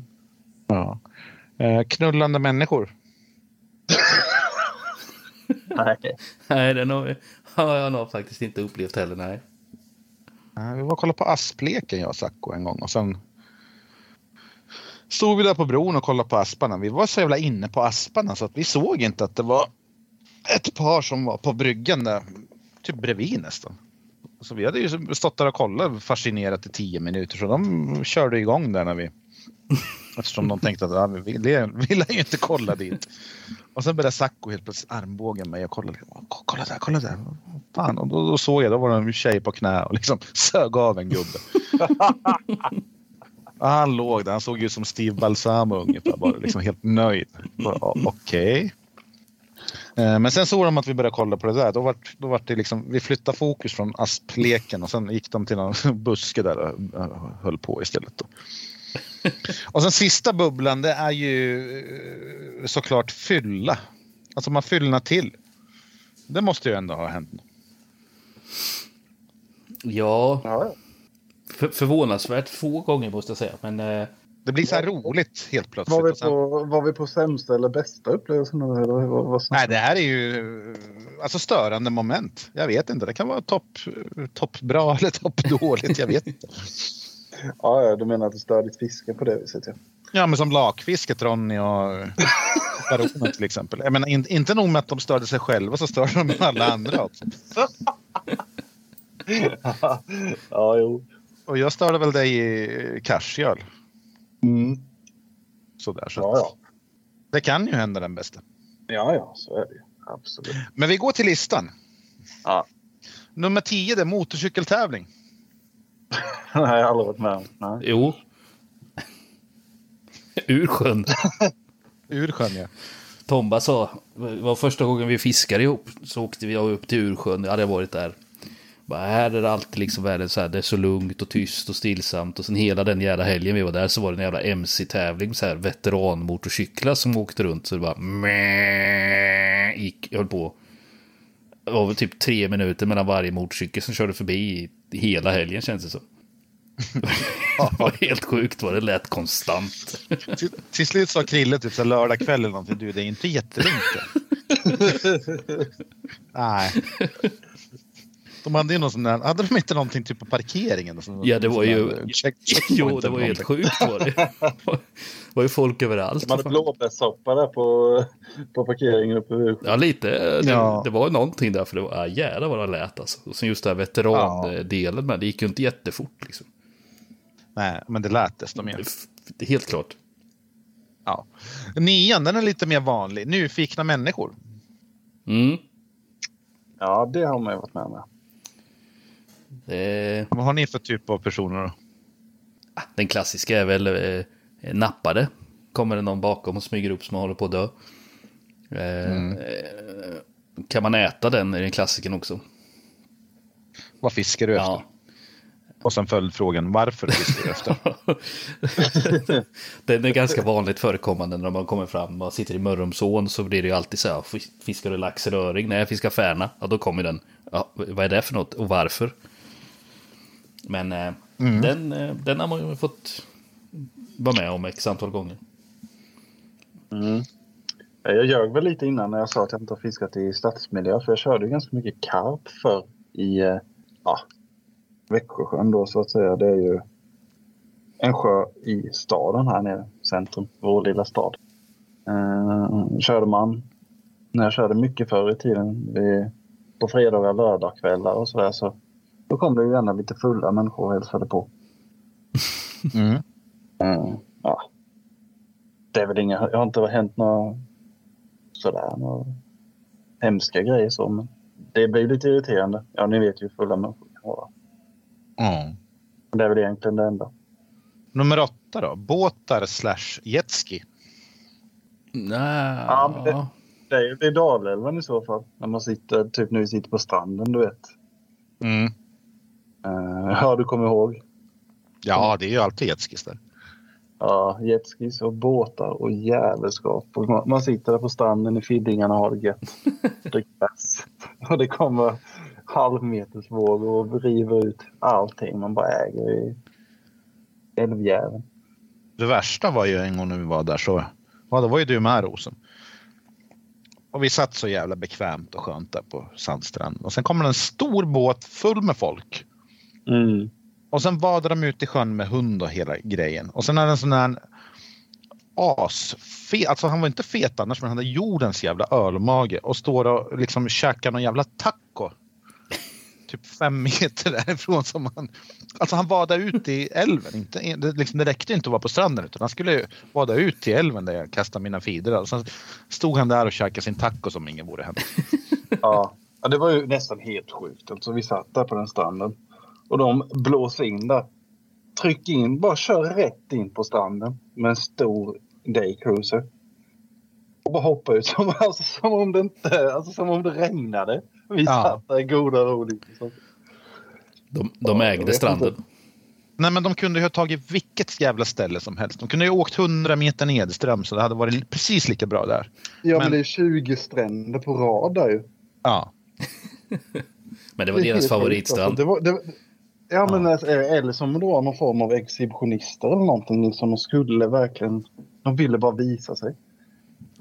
Ja, Ja. Kanske var hans eh, tacohak liksom. Det var här han käkade sin taco. Och inget fick stoppa honom.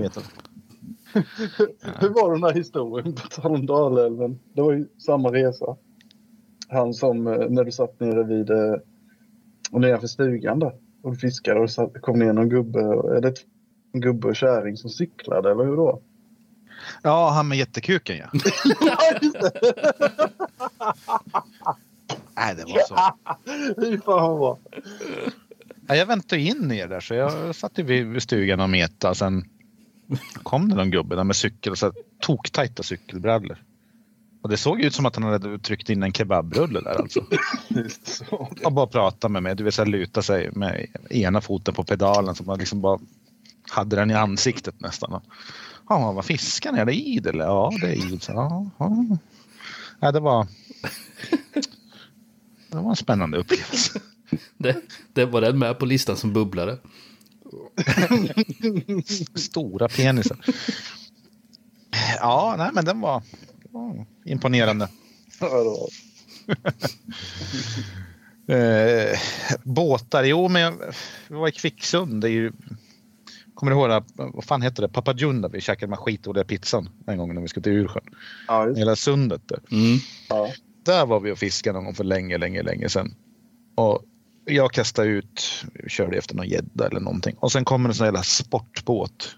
Så jävla fort och bara kör över linan. Och sen får han, han tömmer hela rullen nästan på 0,35 nylon. Och kör säkert en kilometer bort. Och sen skär ju hela jävla motorn. så vem lyfta på den? Och, liksom, och jag står där och liksom, det var ju slutfiskat. Jag hade ingen lina kvar. Eh, så båtar har jag haft mina. Eh, strömmingsfiske, vi var i Mörkö en gång. Där har de så här skitlång brygga. Alltså det står ju typ 40 pers minst där och kastar ut så strömmingstackel du vet med 47 krokar. Och så kom det ett gäng helt plötsligt och trollade gädda och över allas jävla strömmingstackel. och du vet folk vart ju så tokiga, de bara skrek på dem. Så när de, när de kom, de körde upp till bryggan och bara "Ah, förlåt vi fattar inte. Och sen när de lyfte upp det här jävla tackelhärvan med Alltså, åh. Det var så här lagom pinsamt. Eh, Det var det värsta trasslet jag har sett i hela mitt liv. det låter inte underbart. Alltså. Nej, men det har väl hänt eh, en hel del med båtar. Och själv har man väl också, jag, jag slängde den här gubben i benet med spinner en gång från båt. Och lite sådana sjuka saker. Eh, men skit i det här. Nummer sju. Hög musikfest. Mm. Det har jag varit med om. Det var ju Gigga Gös en gång i Näshulta. Sen jordens jävla liv helt plötsligt. var det Jerry Williams som hade gig där på andra sidan. Den är lite oväntad. Ja, så någon annan gång var vi också i Näshulta. Och jag och Ronny, det är helt kolsvart. Det finns liksom inga kåkor eller någonting på andra sidan sjön. Så var det jordens, jordens liv där. Ja, det var något gäng som satt och festade. Och vi fiskade ju som ingenting. Och sen helt plötsligt så hör man så börjar de heila mitt i natten. Det var ett gäng skinheads som hade varit där. Då vi har jiggat. Sig, hej, sig, så 40 pers. liksom. Jo, Den är ju sjuk alltså. Ja, den var också. Jag önskar man att man hade haft en kamera med sig. Så man kunde filma med. Uh, Ronny och Karl tror jag var som körde i Skansjön. Då hade ju Ola Salo kört en, ett gig där på hotellet. De satt ju precis mitt emot hotellet. Då. Så att det har väl hänt. Eh, vad fan heter han, skäggsnubben? Chris någonting, han som var en idol. Eh, vad fan hette han? Chris Clefford? Clefford. Ja, han, hans gig hörde jag när jag satt och metade karp så körde han igång helt plötsligt. Då. Det är väl några till. Ja, jag har haft ett bilbingo också. Det, det var, Ja, jag satt och metade sutare, sen helt plötsligt hör- från ingenstans så blir det liksom Bertil 6, en sexa. Bara, vad fan kom det ifrån? Var det på ett... Och sen tutar man när man får Ja, visst. Så jag satt och lyssnade på bilbingo i typ två timmar när jag satt och metade sutare någon, någon, i närheten av en travbana i Tingsryd. Det var ju spännande. Ja. Nej, men det är klart det händer. Ibland kör man ju typ så här rätt så centralt. Körde Dalälven och var Gävle Metal Festival så hörde vi ju black metal i två dagar där. Det var ju schysst. Det är ju i och för sig rätt Ja, trevligt. så, så var jag. Det var ju Ja, fast-. Ja, just det, det var det ju. Ja. Så var samtidigt lite ångest att man inte var där. För det är en bra festival. Jag har varit på festivalen med. Mhm. Ja. ja, nummer sex. Bävrar och fåglar.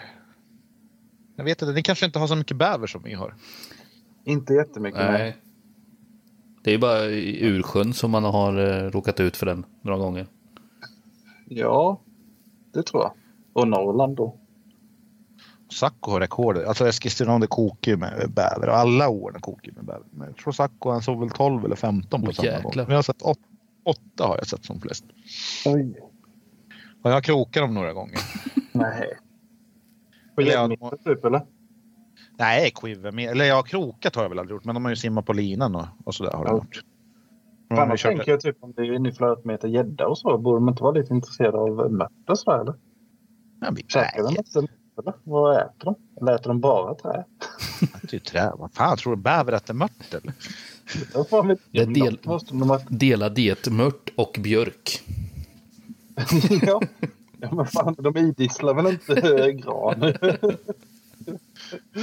Ja, men fåglar då? Svan men- har jag. Svan, svanar har jag haft strul med. Ja, alla möjliga jävla fjäderfän när man fiskar karp. Ja, mås. Ja, boltade någon jävel i somras här. Någon form av... eh, Jag vet inte vad de heter. Men ofta brukar jag tycka att de brukar vara rätt snälla när du får in dem. Alltså så man kan kroka av dem jävlarna. De blir så chockade. Ja, jag fick en mås i Kashi. Jag tänkte ju säga det, den var ju magisk. Men Ja. Så det var lite mitt eget fel. Jag tyckte synd om den där måsen för att jag, jag höll på med någonting och sen slängde jag några boj. Det var ju ensamheten där längst in. Så vi hade ju bara två spön där jag och sen satt vi på flotten så man kunde springa dit fort då. Så jag hade ju slängt några bojlistar på klipporna. Så måsjäveln hade ju gått dit och sen när han skulle flyga iväg då trasslade han in sig med linan. Så jag fick ju jordens jävla screamer så vi kom dit och var det mås. Änder har man ju fått några stycken. Eh, flytbröd har jag väl fått några måsar och det, det känns lite... Jag kommer ihåg jag körde med flöte och eh, om det var flöt, flytbröd eller om det var hundfoder och då hade ju två peggar nära varandra och sen fick ju Sacco fisken så jag sprang dit och hjälpte till och sen sket jag veva in det där så när jag kom tillbaka så då var det en mås på. Och då känner man sig lite så här oansvarig att shit, det här, det här är inte bra alltså. Nej, jag håller med dig. Men eh, alltså, måsarna är några jävlar. Alltså, jag har boltat mås nere i Vittsjön också. Jag vet inte fan. De känns helt odugliga måsarna e- egentligen. Men de, de dyker rätt djupt alltså. De är Ja. duktiga på att klippa betena. Mm. Ja, de lär sig. Ja, när det jävla... mäskar så, då kommer de ju direkt och Ja. tar sina boilies. Men däremot är ju kungsfiskare. Det har vi ju faktiskt en del nere vid ån. Och eh, det finns ju en hel del i Emån. De är ju trevliga. Inte för att vi har, jag har boltat dem eller fått dem. Men fåglar i allmänhet. är Ja, men de är fina. Ja, men de sätter sig på spötopparna och du vet sådär. Det, det är ju jävla... Ja, det är så jävla mysigt där. En kanotist har vi fått en gång. Ja, det ska alltid vara värst. Ja, det var Sacco som han...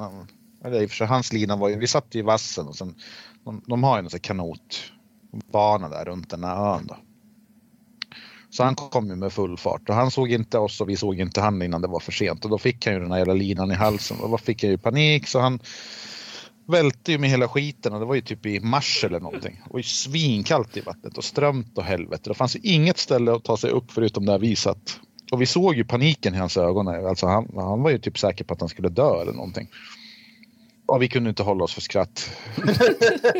så, det var så, här, så vi drog ju upp han, han låg ju där på rygg i leran som en jävla dödmört liksom. Och, Tack grabbar.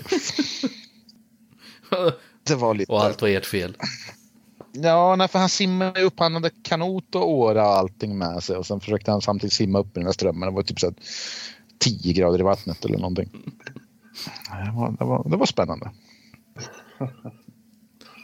Eh, Men annars har man väl inte fått jättemycket sånt där. Men nummer fem, bekanta. Och då pratar jag inte om typ Ronny kommer eller någon som man känner utan men typ en arbetskamrat eller ja, någon granne eller någonting. Nej, jag är lite som Ros där. Jag, det är väldigt sällan det kommer några människor där jag, där jag fiskar. Ja. Jag kör ju city och sen kör mört då. Och sen kommer det. Nej men Tom, är det du som sitter där? Och sen du vet, så full med mäskbrallor och du vet. Ska man börja förklara allting och varför man sitter i parken och metar efter mört då. Jag tycker det är jobbigt. Ja, nej, de, eh, de- den har jag aldrig råkat ut för. Ja. Nej, inte heller faktiskt. Inte på rak arm. Så. Har inga bekanta i och för sig. Ah, ja. ja, det var fel av mig att ha den på listan. Nummer fyra då. fågelmatare. Alltså sådana människor Ja. som bara ställer, ställer sig tre meter uppströms och sen kastar i en påse med bröd. det måste ni ändå ha varit med om. Eh, ja, en gång var det någon, någon jävla dam som dök upp från ingenstans och skulle börja mata få, fåglar någonstans i, i, i, en, i en å. Och eh, ja, det var som du sa, hon ställde sig väl typ tre meter ifrån mig. Och vippade i hela den här jävla påsen med bröd. Så det var ju bara tack och godnatt för den dagen. Mm. Ja, det har ju hänt jävligt ofta. Måste jag säga. Och de har verkligen ingen förståelse för att man står där och fiskar. De tycker ju bara att eh, just här är en fantastisk plats att lämna er.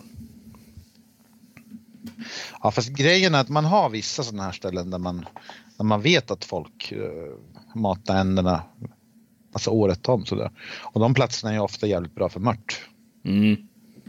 Så att där kan man ju inte kanske alltid tycka att de gör fel utan det är jag som inkräktar på deras och inte tvärtom. Då. Fast ändå lite. Ja, jo, jo, innerst inne så tycker man att de är idioter. Men änderna går ju, de flyttar ju på sig.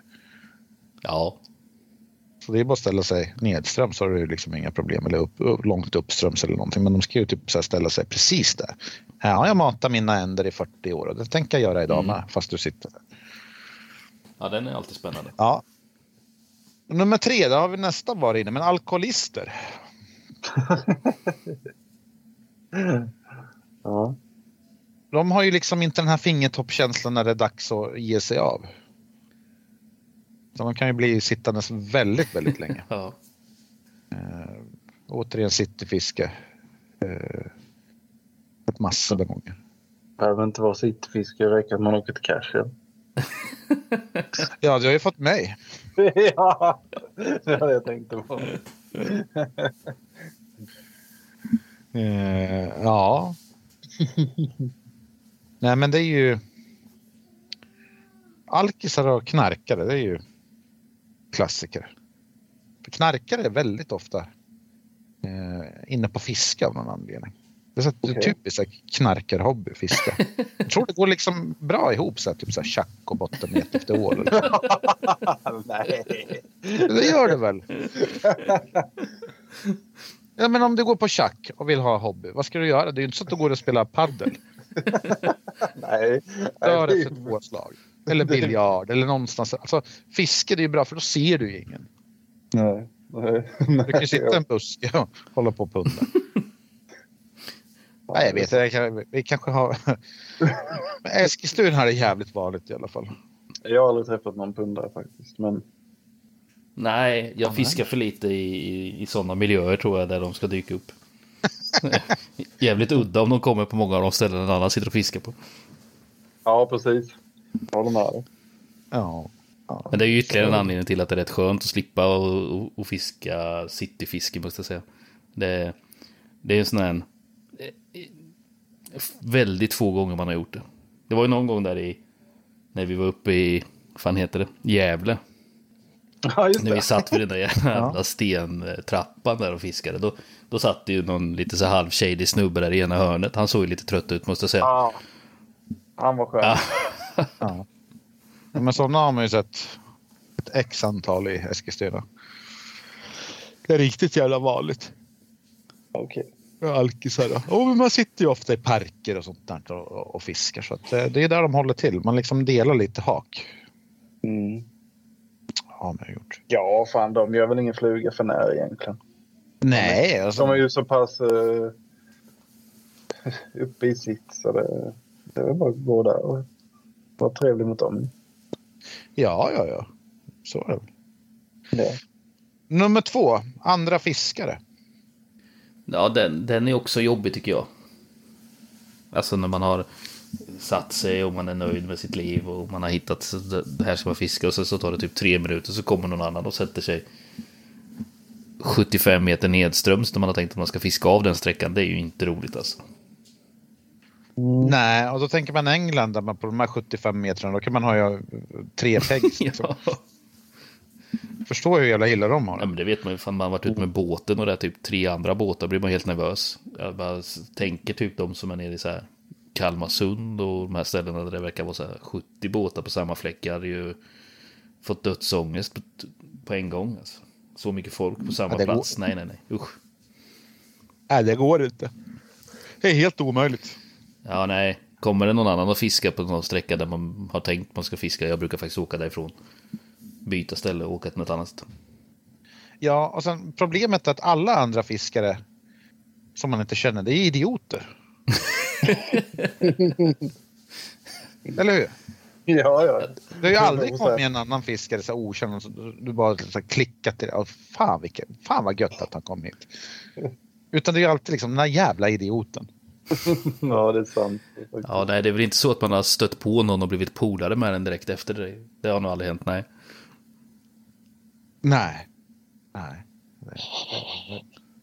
Nummer ett då, vad tror ni att det är? Och jag har haft fåglar, andra, ja. Jag vågar inte gissa. Nej, jag kommer fan inte... Ja, det ska bli spännande. Nej. Badare. Badare. Ja, badgäster. Ja. ja, men det har jag haft, det har jag haft min beskärda del av. Framförallt triatleter. Jaha, de ska ju simma upp där du sitter såklart. Ja, men också att de, det är ju såna jävligt huttiga personer så de kör ju sina jävla pass vid fem på morgonen när en annan har som bäst karpfiske till exempel. Mm. Så kommer de och bränner rätt över swimmet. Det, Vi fick det en- har ju hänt. Ja. Vi fick ju en schizofren tjock kärring en gång som badade. Som kom just på karpfiske också. Här har jag alltid badat. Eh, och det tänker jag göra nu också. Sen hoppade hon ner och sen badade hon precis där vi hade mäskat och allting och hade spöna. Och inte så här två minuter utan typ ja, 45 minuter eller någonting. Pla- Plaska. Liksom, för grejen är liksom om, om du springer då är det så naturligt att du springer typ så här runt en runt kvarteret eller någonting. Att du har någon sån här liksom, någon sträcka som du vill. Alltså Geliusspår. Ja, Ja, idag du är ju borta fort ju. Ja, men alltså när man badar. Syftet är ju liksom att du ska komma i kontakt med vatten. Du behöver ju inte bada just där jag ligger utan du kan lika gärna, alltså vattnet är exakt likadant till höger som till vänster. Ja. Men ändå så ska man alltid bada där du har dina jävla spön. Det slår aldrig någonsin fel. Nej. Det, men det, de, de är som magneter. där. Ja. Nej, det... Och sen känns det som att konsekvenserna av en badare blir ju betydligt större än en bäver eller en Ja, det, det, alkis. Liksom. en bäver är ju hyfsat naturlig i, som jag tror fiskarna är rätt så vana vid. Så de flyttar sig nog en kort stund. Men en tant som ligger och plaskar på samma ställe i 45 minuter. Det är ju inte optimalt alltså. Det sabbar rätt hårt. Ja. Det värsta var att jag satt under en, under en bro och metade abborre med löje en gång. Och sen helt plötsligt så faller det tre, fyra pers från himlen och sen rakt på, nästan på mina tackor. Liksom. och, och de var ju lika, alltså i luften så såg de mig och mitt spö och hela helvetet och jag såg dem och liksom blickarna möttes och man, man såg ju deras panik liksom. Shit. Eh, och det är en sån där bro som de har byggt över ån. Jag hade ingen aning om att det var så här badställe för det är djupt som fan där. Så folk cyklar till bron och sen kliver de på räcket och sen hoppar de med och det är typ så här sju meter ner eller någonting. Så de var ju aldrig under bron innan de hoppade i då. Så där vart man ju lite överraskad. Eh, men, men jag kopierar faktiskt idén utan så jag och kusinen vi cyklar ju alltid dit och badar sen på somrarna. Det var jävligt bra. Bra ställe att hoppa i. Men eh, det var lite av en chock när de kom där helt plötsligt. Helt plötsligt faller det människor från himlen. Ja, den Ja, var den är oväntad. När, på, när i tiden var detta? eh, tio år sedan kanske. Okej. Det var inte så- Det var inte jättelänge sedan. Ja, det är det inte då. Nej, det är bra, bra ställe att bada på. Djupt och fint. Ja. Ja, nej, men det var väl listan då. Mm. Vi, vi, eh, jag och Ros var lite eh, förskonade från många av de här grejerna. Ja, men har ni någonting som ni tycker är... Eller är ni så helt eh, befriade från alla störande moment? Nej, inte helt är man väl inte, men de är ju oftast väldigt få måste jag säga. Det är ju folk som är ute och går med sina hundar och lite sådana här grejer. De kan ju vara, ska ju stå och babbla allt för länge när man helst av allt bara vill att det ska vara tyst och lugnt. Eh, Bönder kan ju vara jobbiga. Ja, det är väl ja, eventuellt bönder då. Men alltså, jag tycker väl ändå det är lite trevligt. Till exempel som där jag, där jag brukar fiska lake om vintrarna. Då händer det att den lokala bonden är nere och pratar. Han kan ju stanna i tre timmar om det är så. det, det, ju- men ja, fan. Man sitter där, dunkar, dunkar pilk och sen så... Ja, han står där och pratar och har det gött liksom. Inte mer med det. Nej, jag har varit med om massa kalknings... Jag såg Micke hade ju det här på sin vlogg att de kalkar sjön samtidigt som man fiskar kalk. Jag har inte sett den än faktiskt. Det har jag faktiskt varit med om i en regnbågspöl en gång i Åkerstycke bruk. bruk då. Såg vi där och fiskade, sen började man höra så helikopterljud och sen ja, verkar komma hitåt och sen släpper han hela den här jävla kalklasset bara mitt i sjön. Så här, pang! Eh, väldigt udda. var, Mhm. var det bara att packa ihop och åka hem? Nej, vi fiskade Ja. kvar. Jag kommer inte ihåg om vi fick någonting sen efter det där men eh, vi var ju där, det var ju typ en onsdag eller någonting. De hade ju inte tagit lördagen som är så här när det är mest folk Nej. där utan de hade ju tagit mitt i veckan så vi hade ju, Man hade ändå tänkt till lite. ja. Men nej, överraskad var jag. Ja, Eh, annars, nej, jag vet inte fan. Det har väl hänt en jävla massa. Vi har ju sett folk som har dumpat grejer i ån och sånt där. Det var någon, någon tant som gick på ån, eller ja, tant, eller ja, över bron på ån då. Hon var väl kanske 40 års ålder. Vi var ju typ 15, 20 någonstans där. Började bli lite så mörkt på kvällen. Hon gick så här och kollade så att ingen såg. Vi tänkte liksom, vad fan håller hon på med? Och sen slängde hon något i ån och sen försvann hon bara. Och vi bara shit vad fan som händer? Och sen såg vi då, då flöt det förbi och sen VHS-rulle. Och vi försökte ju få tag på den för vi tänkte det är ju säkert något skitsmaskigt på den där. Men vi fick aldrig upp den. Eh, Så det kan man väl. Den hade man ju velat fått den filmen. den, den måste ha betytt mycket för henne.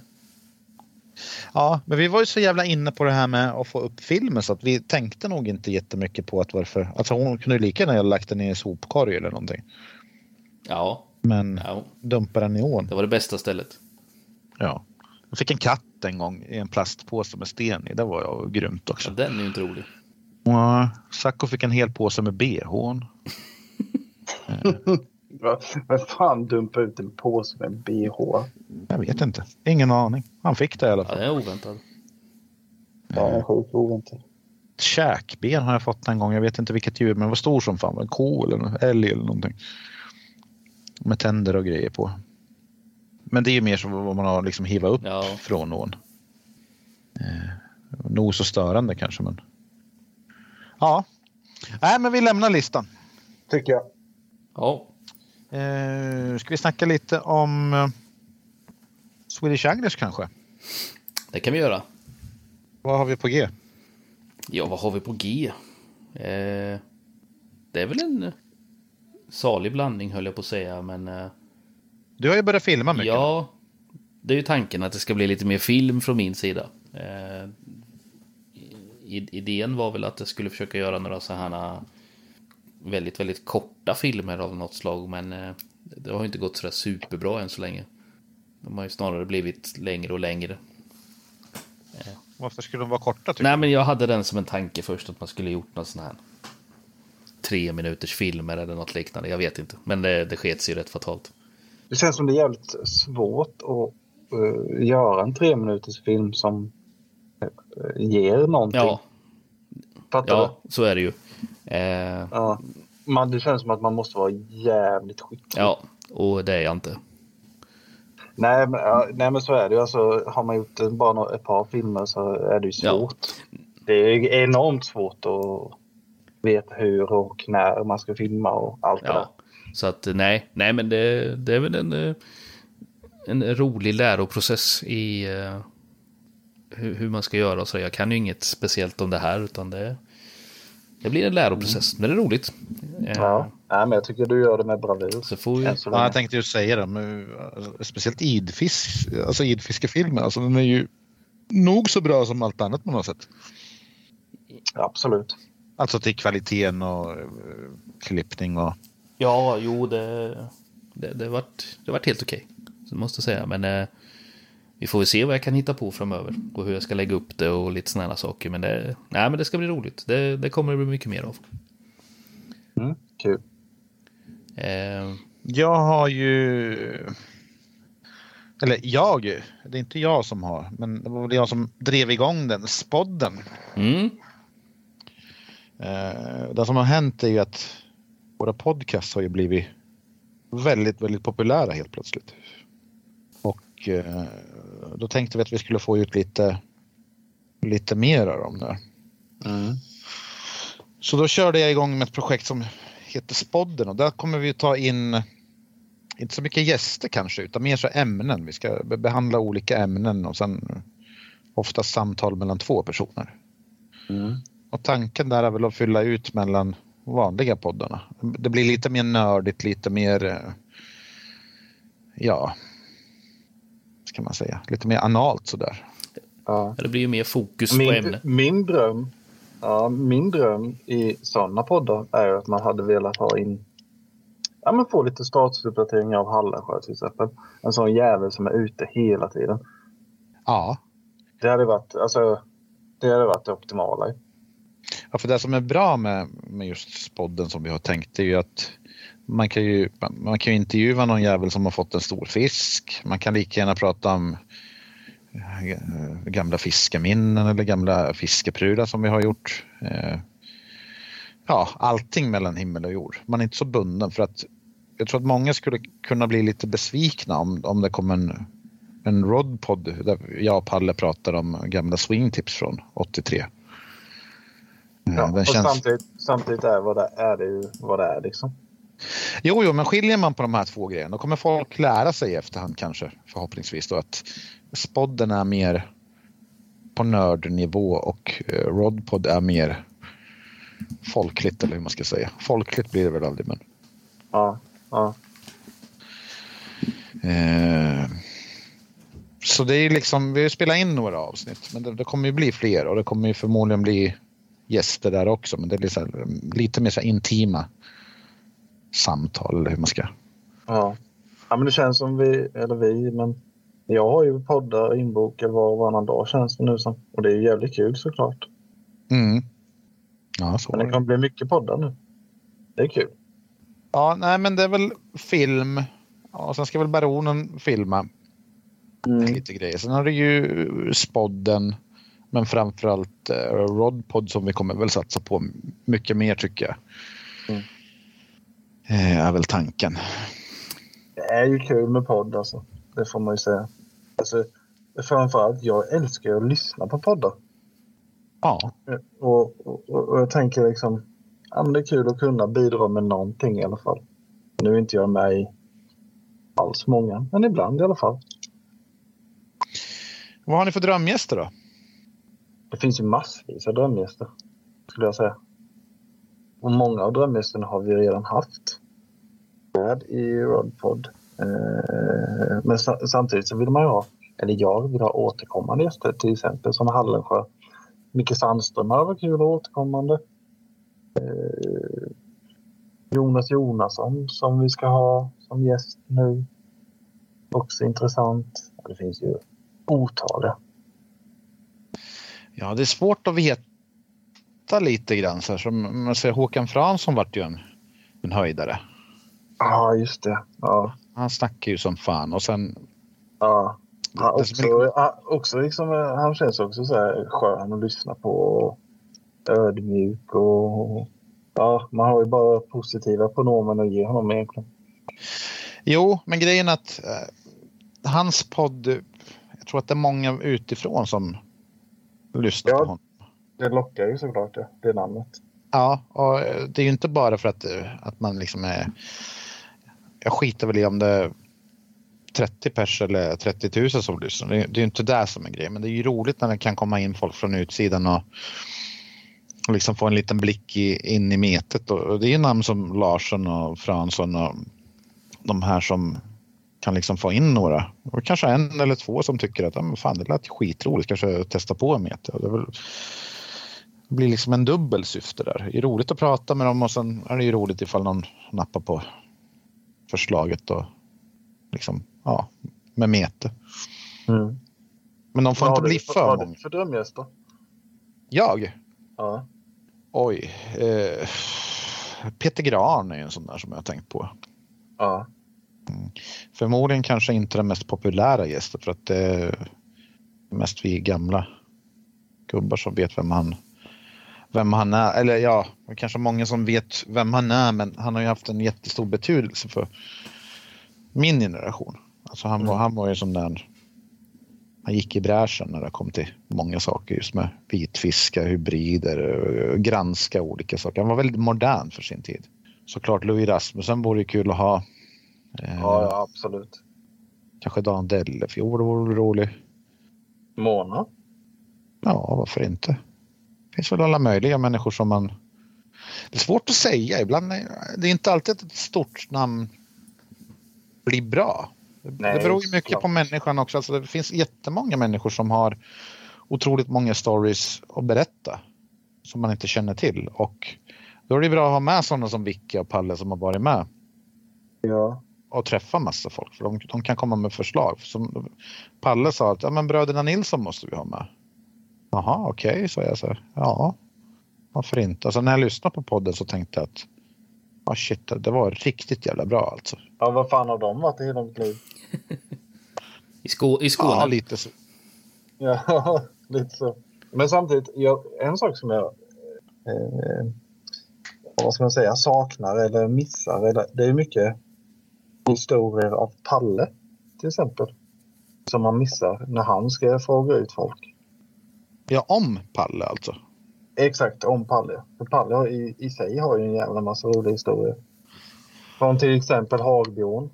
Bara en Ja, sån sak.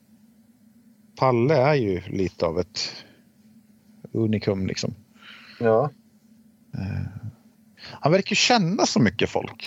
Det spelar ingen roll vem man pratar om så, så kommer han ju säga att jo, men jag var ju metafaren med han 86 någonstans.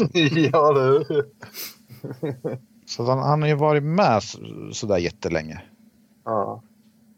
Så, men jag kan tänka mig att när man själv är inne i någonting. Jag pratade med Palle och man, man, jag tog upp det där att man fattar ju inte själv att man kan vara värd någonting till någon.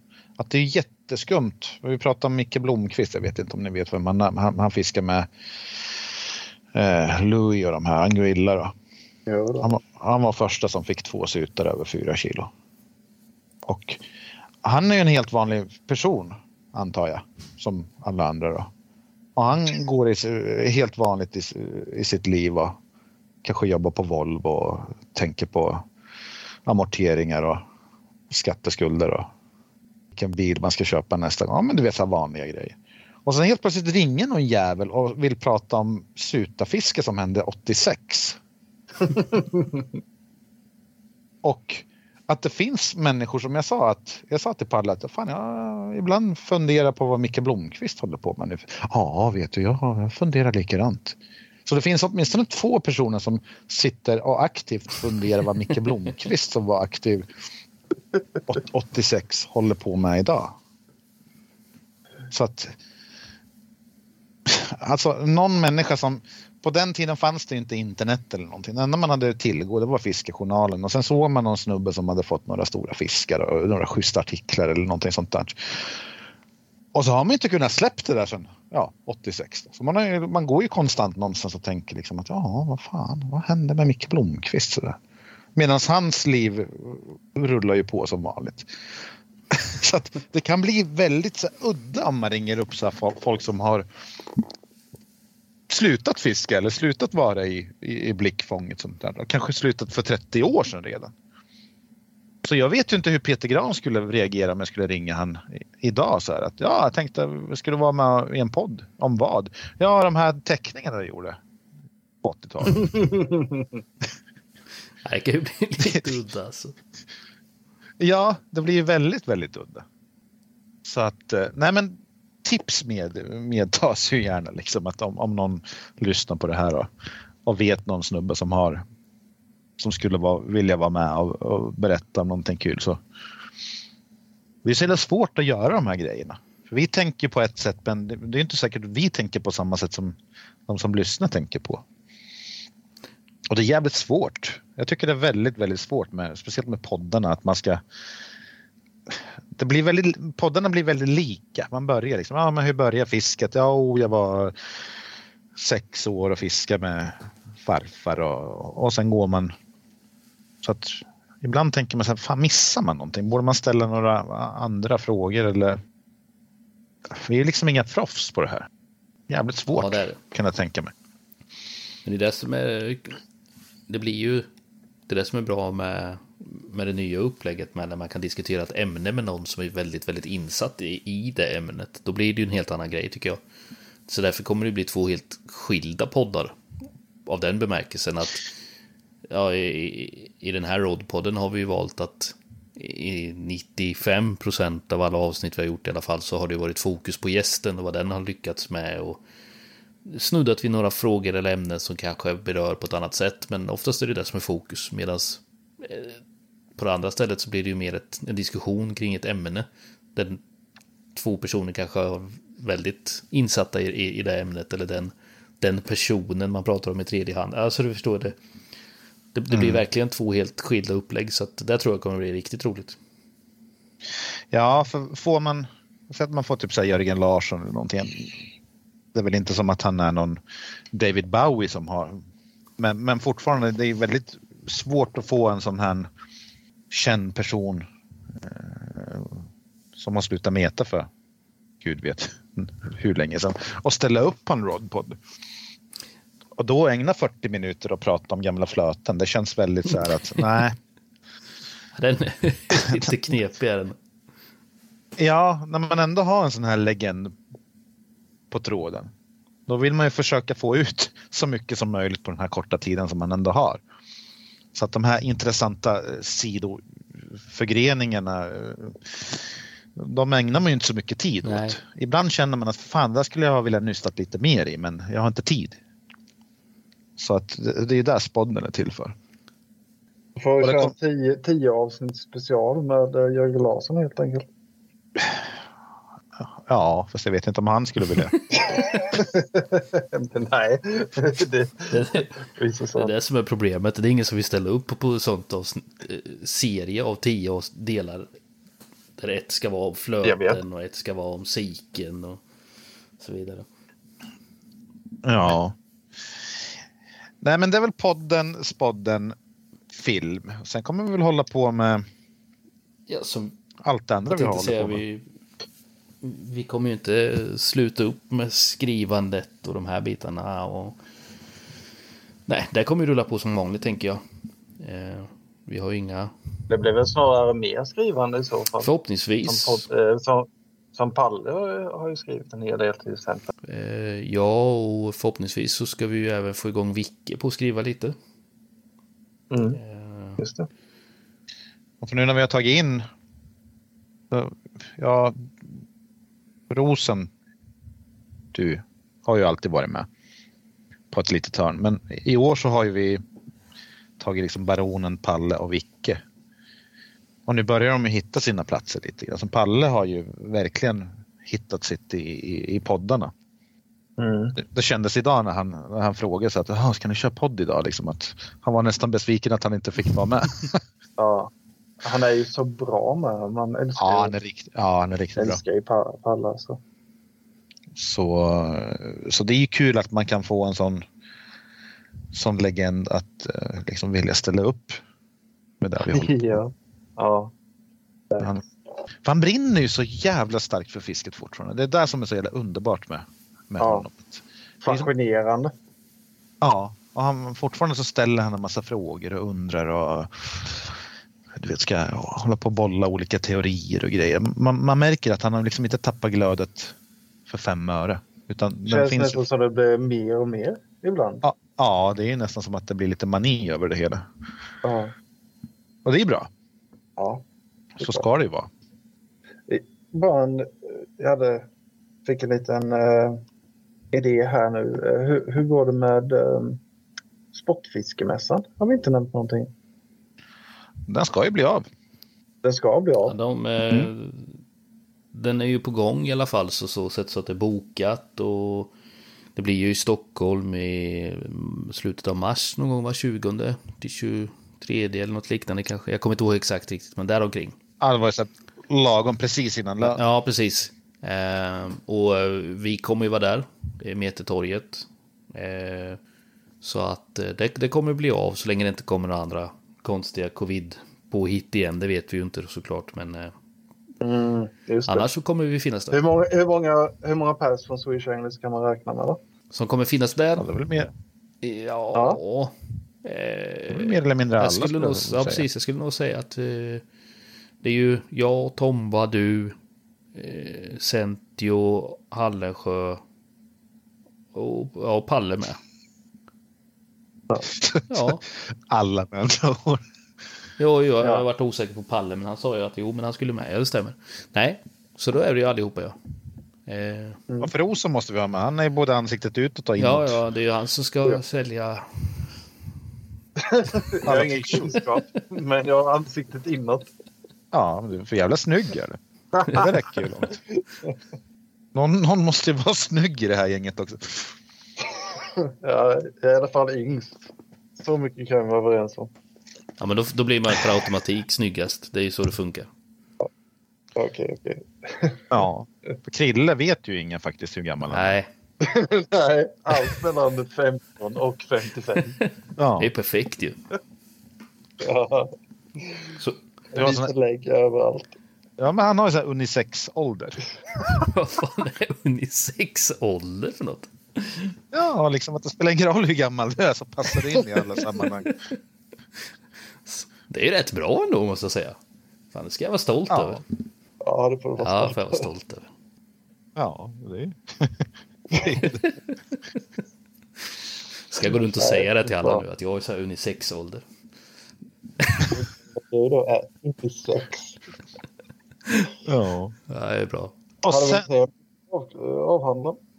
Vad sa du? Är det något mer vi skulle avhandla sådär? Specimentävlingen. Så förhoppningsvis så kommer vi ta upp specimen, eller vi kommer att ta upp specimentävlingen i helt egen podd här men eh, vi kan väl eh, vad tycker ni om årets tävling till exempel? Ja, det är väl jättebra. Mötley Crüe vinner ju. Ja, men har den varit spännande, avslagen? Alltså det kommer många förändringar nu till år. Har det liksom, känns det som att det är en nystart eller känns det som att det är samma gamla? Eller? Men ska inte spe, specimen... Alltså jag, jag tycker nästan det ska vara lite samma gamla. Eller? Nej, jag tycker precis tvärtom. Jaha. Ja, jo, jag vet inte tycker jag. Men Men jag tror det att det, finns ju andra tävlingar också. men finns det där verkligen? De flesta specimentävlingarna som sticker ut ifrån själva svenskan är väl egentligen bara en avart av dem. Eh, så stor skillnad är det väl inte på dem, är det? Kuppen är ju rolig tycker jag. Jag tycker kuppen är, alltså regelverket där.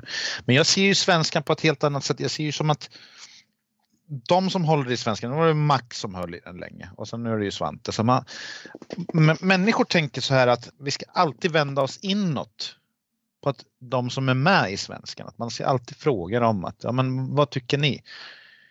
Eh, men man ska visa lite stake där, man ska vara lite Idi Amin sådär, lite skön.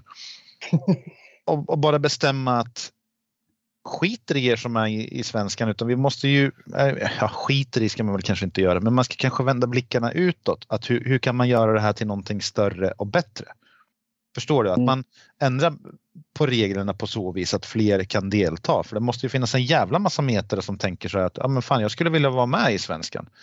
Men det är ingen vits att jag är med i svenskan för att jag, jag bor i Kiruna och det går liksom inte.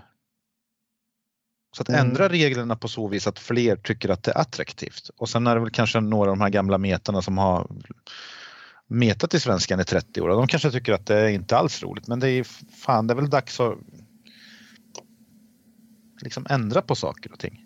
Det är inte intressant för någon att, att se vilka braxar som kommer från Rögle eller Nej, alltså det ena.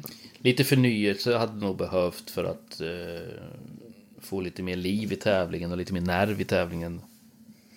Jag inte så lite Nej. heller. Jag tycker att man ska inte ta bort Rögle. Man kanske bara ha en fisk per vatten per lag eller någonting sånt där så att det blir li- att folk får röra på sig lite grann och mm, liksom, man hittar tillbaks till det här gamla. Liksom söka efter Ja, nya lite vatten. andra och, saknas ju nu för tiden. Nu blir det ju att du åker till ett vatten för det är där du har poängen att hämta. Eh, sen är det inte att hämta på det sättet, så det är inte så jag menar. Men jag menar det blir ju... Du väljer ju samma vatten för att det är där du har störst chans att få störst fisk. Och få flest poäng. Men hade det varit färre fiskar från ett vatten så hade det ju blivit en avvägning på ett helt annat sätt. Att, ja, men då skulle jag ju kunna få näst högst poäng i ett annat vatten och så vidare. Att man hade kunnat planera det på ett helt annat sätt och upptäcka på ett annat sätt. Och ja, nej, jag tror det hade blivit mycket, mycket mer jämnt och spännande. Ja, för jag, jag tycker ju så här att det är jävla skillnad på att vara bäst på att fiska eller bäst på att lyckas i kända vatten.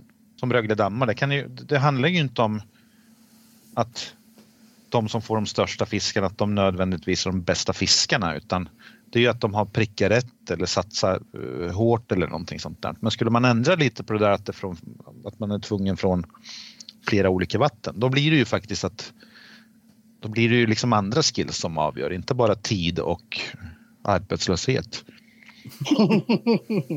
Nej. Nej, det, hade, det hade nog eh, lyft det ordentligt tror jag och eh, hittat en eh, lite ny nerv i, i tävlingen som känns som att vi behöver nu. Och med, det blir ju väldigt mycket samma sak hela tiden liksom. Ja, Sen Ja, men det är väl lite samma som med Swedish Anglers också. Jag funderar ju hela tiden på liksom, hur man kan göra saker och ting bättre. Jag menar, eh, man märker att liksom, podden är ju jävligt bra. Ja, men den är ju inte tillräckligt bra. Vi kan göra det här lite bättre. Ja, men då eh, fixar vi spodden till exempel. Eller att nu har liksom video kommit, har vi märkt efter 20 år. Ja, men då, vi ligger lite efter där gör vi.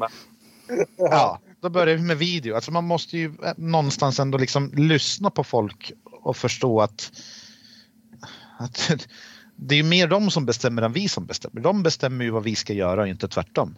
Vi bestämmer ju inte vad de ska läsa. Nej, För det kan vi ju aldrig göra. för då läser de ju inte. Skriver jag skit och... Nej, precis. Och på samma sätt så borde väl specimentävlingen lite grann utvecklas och, och liksom försöka utvecklas. För det har ju blivit så jävla stofilt med Mm.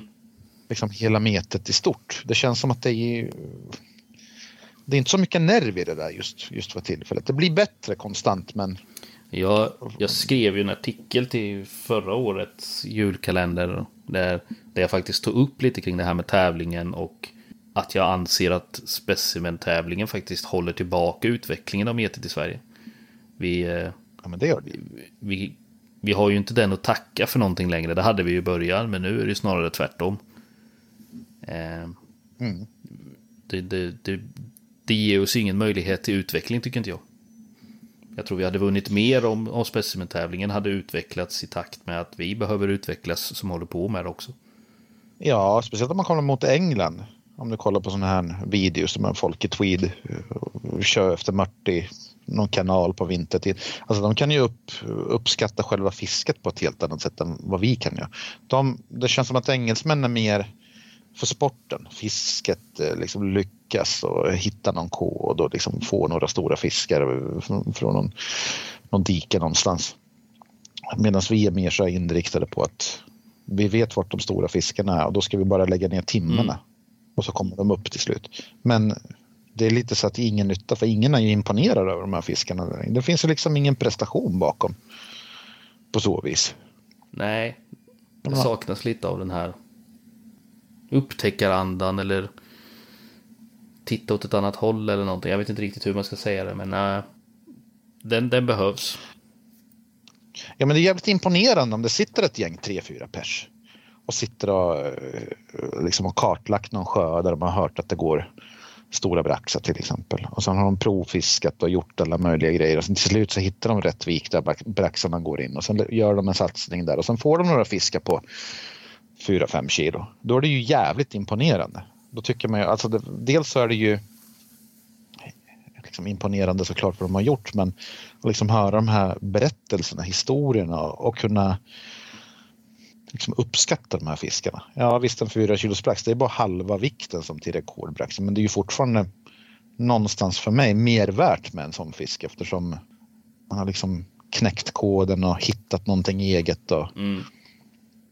för som specimenfiske, det är ju om du tar topp 100 kändaste låtarna och sen kopierar man de låtarna år in år ut. Ingen gör någonting nytt. Alltså det är ju lika urvattnat där. Det, ju. Ja. Det måste ju komma någonting nytt så att det ska bli lite nerv tycker jag. ja, det saknar jag i det. Eh, nu är jag inte med och tävlar i det för den sakens skull, men det, det behövs någonting för att vi ska kunna komma framåt lite i, i metet också tror jag. Och lyfta fram det på ett annat sätt. Ja, men vi har ju varje år pratat om att liksom göra lite reportage och grejer och försöka hålla koll på specimentävling. Men sen blir det ju så här att men fan, det är ju inget intressant. Ingen vill ju läsa om det här någonsin. Nej, den, eh, den har aldrig blivit någon form av intresse eller succé överhuvudtaget. Det är konstigt nog eftersom det är den största tävlingen vi har att tillgå och det är väldigt många som är med i det men det känns ändå inte som att folk är speciellt intresserade av den. Vilket är konstigt. Ja, men om du tänker att det är 100 pers med, varav 30-40 pers möjligtvis är med i toppen. Resten är ju antingen avundsjuka eller så skiter de ju fullständigt i för att de har inte en chans eller någonting. Alltså det, det blir ju sån där elitistisk Mm. tänk kring det hela. Alltså hur man än vrider och vänder så alltid när man behandlar specimentävlingen så finns det ju ingen som helst intresse. Ingen är intresserad av att höra om det förutom de som är med i tävlingen. Nej, så är det ju. Och det, Och det var ju precis tvärtom för Det var ju liksom det enda som var av intresse. ja, Så att där, där måste det ju ske en liten förändring på något vis tycker jag. Annars så blir det ju totalt ohållbart.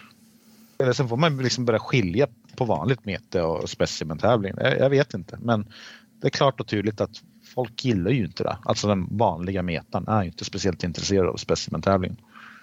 Och det är tråkigt tycker Mm. jag. Att en sån fin gammal tävling inte kan ha mer att erbjuda. Ja, ja, jag håller med. Men eh, ja, Har du någon uppfattning hur länge svenskarna har funnits, då? På om något helt annat. Ja, Vill du vara så vänlig att berätta? Uh, shit, nu ställer de mig på pottan. Den. Undrar om den började... Åh oh, shit alltså.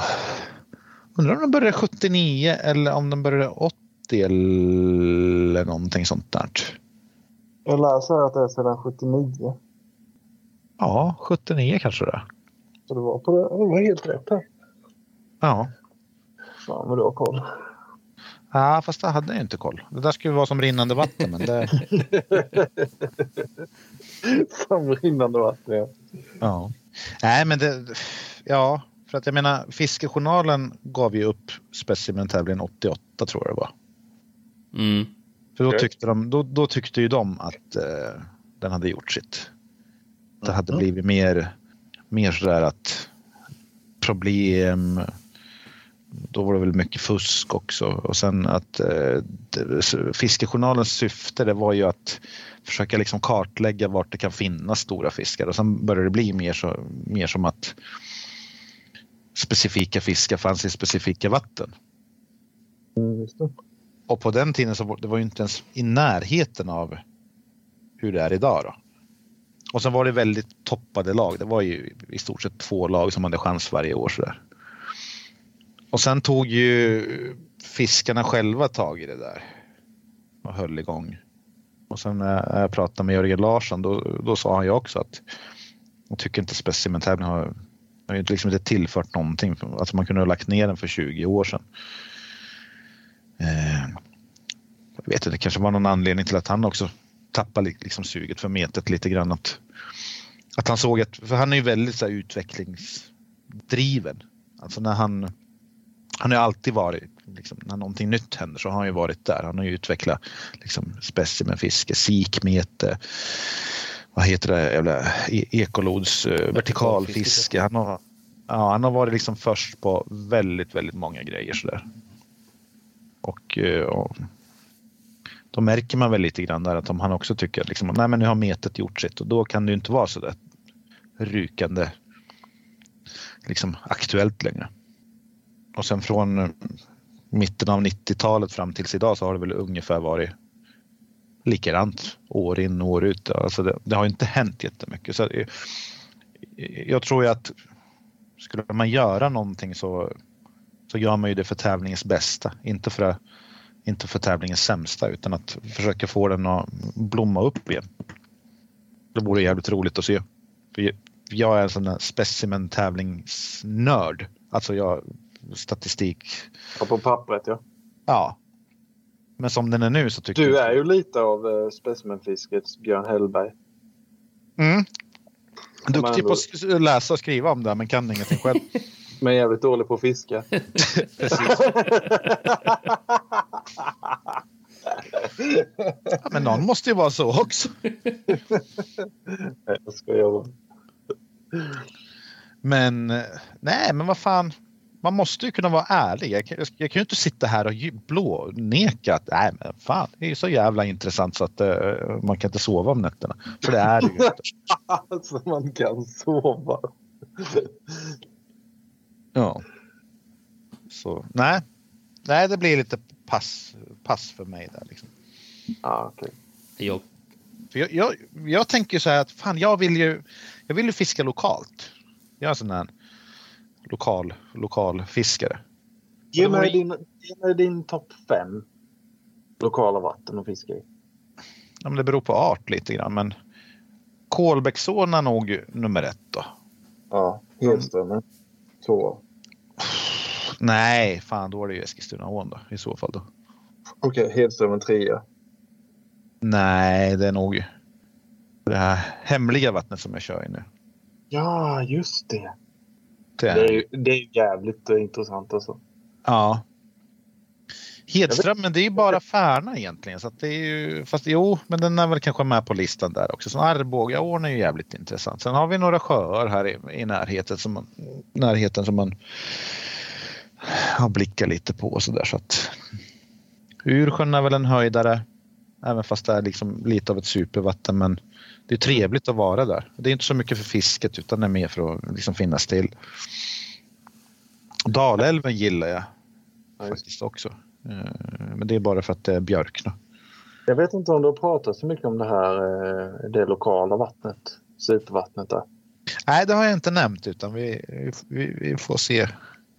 Jag kan du inte bara ge oss lite, alltså, vad ska man säga, någon liten teasing, lite, vad tror du kan produceras från det vattnet? Ja, det är ju nästan vad som helst skulle jag säga. Ett väldigt spännande. Vad har du för arter till att börja med? Sutare, mört, sarv och björkna är väl de som, som vi alla har liksom fått fiskar kring och över ägg där. Och, Ja. Men om vi säger så här då. Tror du att du kommer kunna klippa en... Har, har du inte sarv i vattnet förresten? jo, jag sa ju sarv. Ja, sarv. Eh, tror du kommer kunna klippa en sarv över 1500 i det vattnet? Äh, Nej, nej, sarven tror jag inte så mycket på. Men eh, däremot en mört över kilo skulle garanterat kunna klippa. ja. Med den kondisen som de har. Björkna över kilot? Det vet jag inte. Vi har fått mycket fisk kring 5-6 hekt och sådär. Alltså det är ju... Det Ja, finns det- ju inte jät- jättemånga men... eh, Vad sa du? Vad har de för längd och kondis? Ja, vad fan har de för längd? 30... Vad kan det? Sådana 6 hekt? och s- Jag minns inte. 30... Sex? Ja, 34, 36, någonting sånt där kanske. Ja. Det är mycket så här, björkarna har väl varit lite så bonusfiskar. De har ju kommit lite då och då. Men det finns ju, finns ju rätt grov björkna. Mörtarna har ju helt sjuk kondis. Jag fick en på en sommarfisk på, vad fan var den? 30, 33 centimeter var den väl? Ja, den såg jag. Den Ja, den, bland det sjukaste jag sett. Ja. ja, den var på 720 gram. Men, Så menar, man får den på 40 så då, då snackar vi. ja. Oh, det är väl nästan upphetsad man tänker på det. Ja, jo, jo. Fan, jag sitter här med bången. Men sutare braxen då? Brax finns typ inte. Eh, Sutare har ju fått en del över 3 kilo sådär. Ja. Eh, finns, vi har sett betydligt större men det har vi liksom inte lagt tid på överhuvudtaget. Det är mörtarna som jag har försökt att fokusera på. Men i år så, alltså det är ju även där. Jag nappar skitdåligt. Vi vet att det finns hur mycket fisk som helst. Alltså, varje år har vi fått massor med stor fisk och liksom den riktiga jävla eh, superpass. Men i år så har det ju Nej, jag har varit så försiktigt och lite som Ursjön, samma, samma känsla där. Men tror du, du de är ju så, föreställer mig att de är ganska grunda. Ja, ja, ja. Påverkas mycket, för det var ju relativt varmt väl i somras. Ja, fan, jag tror vattnet låg på säkert 25 grader eller någonting. Alltså tokvarmt var det ju. Jag tänker mig att det kanske inte hade jättebra effekt på fisket. Nej, det hade det definitivt inte. Vi satsade mycket, jag, Ronny och Sacco där. Men nej, det var, det var inte vårat år. Var det inte. Men det kommer ju fler. Så jag hoppas på att nästa år så. Ett, eh, 2022 också. Ja. Mm. Men mörten har ju alltid legat mig väldigt så varmt om hjärtat. Eh, och sådana här Dalaälvsmörter, de, de, alltså jag får ångest av att se de där mörtarna. Alltså en fisk på 40 centimeter och väger 780 gram. ja. Alltså det är ju ungefär som en människa som är tre meter lång och väger 50 kilo. Ja, jag förstår hur du tänker.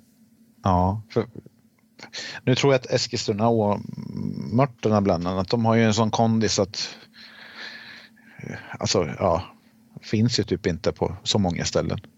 Men det är de mörtarna vi är vana med så att alltid när man ser en dalälvsmört så, så blir det så man ser den i vattnet och så då tänker man liksom den kondisen som, man, som den borde ha tycker vi. Mm. Och så lyfter man upp den och så. En del vatten känns det som det är som mitt eh, hemmavatten för Färna. Du får ju inte en fisk över 53. Nej, Färna alltså. och tjocka som fan. Ja, jag har ju fått en regga som var 51. Ja. Ju- Den höll på att explodera liksom. Ja, den var så tjock så det var sjukt. Ja, Men det är, det är ju väldigt få vatten som man känner till där fiskarna är både långa och tjocka. Utan det brukar vara antingen eller. Men om, om du fiskar gädda i sådana här älvar och grejer. Då är det ju inte alls jätteovanligt att du får riktigt, riktigt långa gäddor. Alltså att många gäddor ligger på 100-110 centimeter och sådär. Men de väger ju typ ingenting. nej. Och sen som Eskilstunaån, där får du ju nästan aldrig fiska på. Ja, knappt över meter, men speciellt över 1,10. Men de som Men får- Får du en på 1,10 så är det ju liksom en 14 kilo typ. Nej, inte 14 kanske, men en 10 kan den ju i alla fall vara liksom lätt. Ja, Sådär så att jag vet inte, men så har man ibland tänkt på att fan ska man ta med sig en kasse mört från Dalälven och korsa dem med Eskilstuna-mört och så blir de förhoppningsvis långa och tjocka fast eh, med min tur så blir de ju korta och smala istället. Men eh, nej, man ska, inte, man ska inte leka gud. Man ska låta saker vara de är. då är det inte bättre än eh, alltså, silverruda fly, förflyttarna. Ja, eller man, mannen som höjde i dem med ett stativ. Nej. Nej, men jag har lite svårt det där med...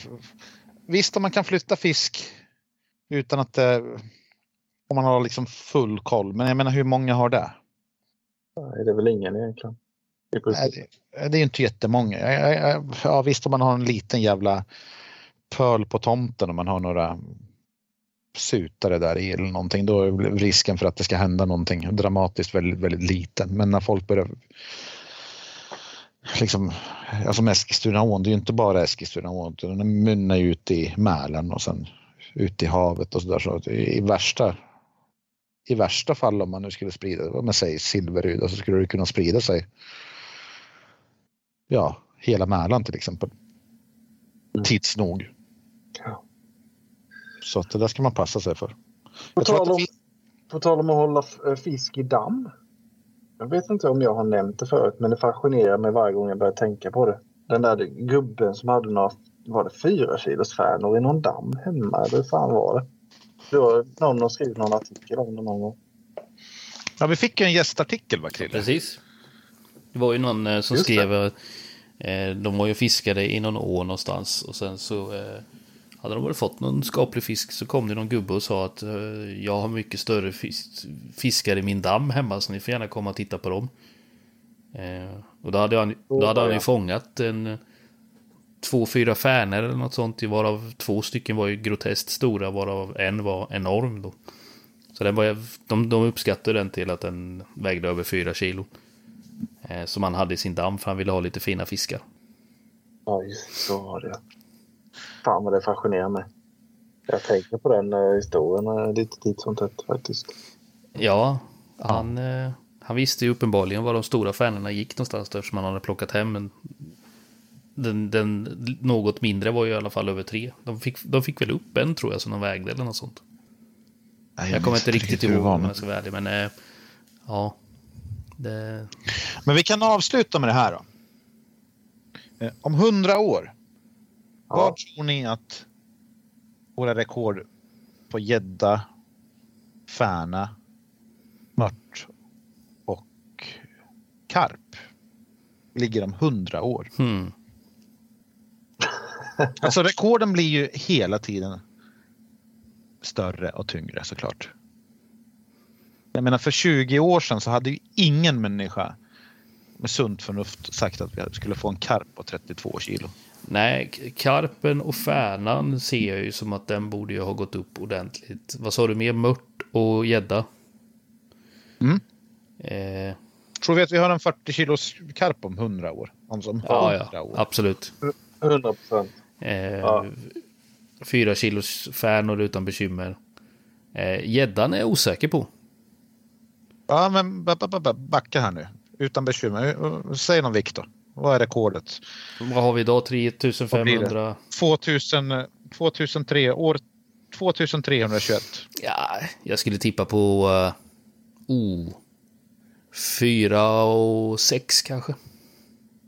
Ja, jag tänkte på 4 Ja. 7. Rosen. På Färna? Mm. Ja. 4-5 då. Mört då? Den är svår. 2050. Jag tror precis man har kommit över 2 kilos Ja. gränsen. Den, den är ju jävla knepig eftersom du får... Det, alltså, kollar man på rekordet idag kontra hur många mörtar som kommer upp i Sverige idag så är det ju inte många som ens är i närheten av den. Men eh, okej då. Jag kan sträcka mig till strax över två också. Jag tror att om man hittar så här sjukt vatten som vi har haft nu som eh, Alltså sjukt på så vis att det finns typ fem mörtar och alla har fri tillgång till boilies. Då kanske man kan få en på två och två eller någonting. Men om ingenting sånt inträffar så tror jag att vi har samma rekord fortfarande. Mm. Ja, jag är mer skeptisk till att det, den arten på något sätt ska rusa på, sån nivå. Mm. Gädda då? Det är en negativ eh, Ja. spiral med, alltså angående mängd. Den är... Tittar man på hur det har blivit de senaste 30 åren så har vi ju gått bakåt hela tiden. Eh, Fortsätter vi den takten så har vi ju inte slagit något nytt svenskt rekord mot det vi har idag. Eh, Jag tror ändå att man kommer hitta en på 23-25 någon kilo. sån här någonting. regnbågsgädda skulle jag kunna tänka mig kan eh, dyka upp lite oväntat på grotesk vikt. Men vi snackar ju ändå 100 Ja. år nu. Ja, jag tänkte just 100 år, det är ju en lång tid. Det är, Ja, det det är sjukt lång lång tid. tid alltså. Men eh, negativ trend de senaste 30 åren, det är ju ändå en, en rätt så lång tid. Men ja, det är väl klart som tusan att vi borde ha större fiskar om man ser det till rent generellt hur det har varit. Men eh, ja, jag tror ändå att eh, en art som färnan gynnas mer på 100 år än en art som gäddan. Jag tror att gäddan och gösen kommer nog vara relativt nära i vikt om 100 år. Har du tänkt? Oh, wow, det var Jag tror att gösen kommer eh, gynnas på 100 år. Ja, men du ser ju hur den har gynnats nu på Ja. 20 år.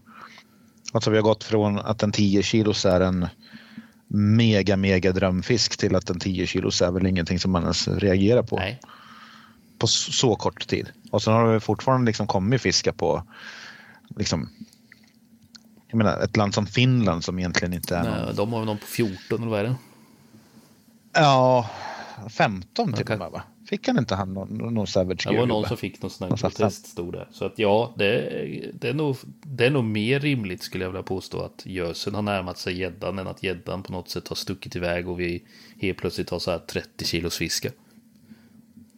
Jag tror att topparna på gädda kommer fortfarande vara väldigt höga. Någonstans, någon gång. Alltså en gång Mm. På en blå månad. Men eh, jag tror att eh, det kommer bli allt vanligare med 10 kilos gösar medan det kommer bli allt ovanligare med 10 kilos gäddor. Det, är lite så jag menar. Ja, det tror jag med. Mm. Men jag tror, tror ändå att vi kommer ha eh, karp och färna tror jag vi kommer ha en, en större ökning i, i rekordvikt än vad vi har på gös, eller gös, ja, gädda och mört. På 100 år. Så att, så att eh, arter som eh, gynnas av varmare klimat kommer bli större. Det tror jag. Det tror jag med. Och Rosen han tror... Det är bara att hålla med. Det är bara att hålla med. Jag, jag, jag, jag håller väl med. Alltså gäddan till exempel. Är en, det är ju en negativ spiral för tillfället. Men eh, på hundra år så tror jag ändå vi har eh, utan problem med 25 kilos gädda. Det är ju inget snack om saken. Alltså väl dokumenterat. Ja. Men grejen med gäddor är väl lite att alltså man ser 30, alltså 30, kilo, 30 kilos gädda är inte alls långt borta egentligen. Det tror jag inte. Nej, det är fullt möjligt. Men jag menar effekterna där vi ser idag. Vi tänker ju så här att fan vad dåligt det har blivit med gädda liksom på, i skärgården och olika ställen. Men den kulan har väl börjat rulla någon gång redan på 70, 80-talet, 60-talet eller någonting sånt där. Så att det är ju effekten ser man ju idag. Det är väl lite som ålen. Idag ser vi ju effekten, men den har ju Mm. börjat för länge. Alltså, menar, kraftverken är väl knappast någon, någon nyhet. Nej. Så att eh, det är väl eh, svårt att se hur de här gäddfabrikerna, alltså det kan ju faktiskt få en positiv effekt. I alla fall på sina ställen. Mm. Att det krävs nog en mänsklig hand för att, för att kunna liksom rädda upp läget. För det där har jag tänkt också i, i skärgården för de säger att ja, det är så jävla mycket spigg, de äter ju upp allting och eh, fiskar dem och sånt där. Alltså varför planterar man inte i abborre som är i en sån storlek eller ålder att de kan äta spigg? För de borde ju ha hur jävla mycket mat som helst. Jag tror att problemet är ju att det är ynglen som inte klarar sig. För det är ynglen som har problem. De fullvuxna fiskarna, de har ju inga problem. De har ju Jag överflöd säga, av de glufsar ju som aldrig förr. Ja. Så det borde ju mer peka på att problemen finns på yngelstadie än i vuxenstadie. Mm. Så att... Eh... Ja, äh, skitsamma. Som sagt, jag är ingen biolog. Jag är bara allmänt jävligt smart. nej då. Ja, nej men det var väl... Har ni något annat ni vill tillägga eller? Nej. Nej, det var väl en bra årskrönika. Vi eh, gick ut hårt och avslutade förvirrat. Ja. Vanlig ordning. Ja, nej men eh, lysande hörni. Vi, eh, vi avslutar här och säger tack så mycket för att eh, ni lyssnade i alldeles för länge antagligen. Men det blev det så här. Så hörs vi av. Så får ni ha det så gött. Yes, Ja, ha det alla. hej med er. Ha det. Hej. Hej.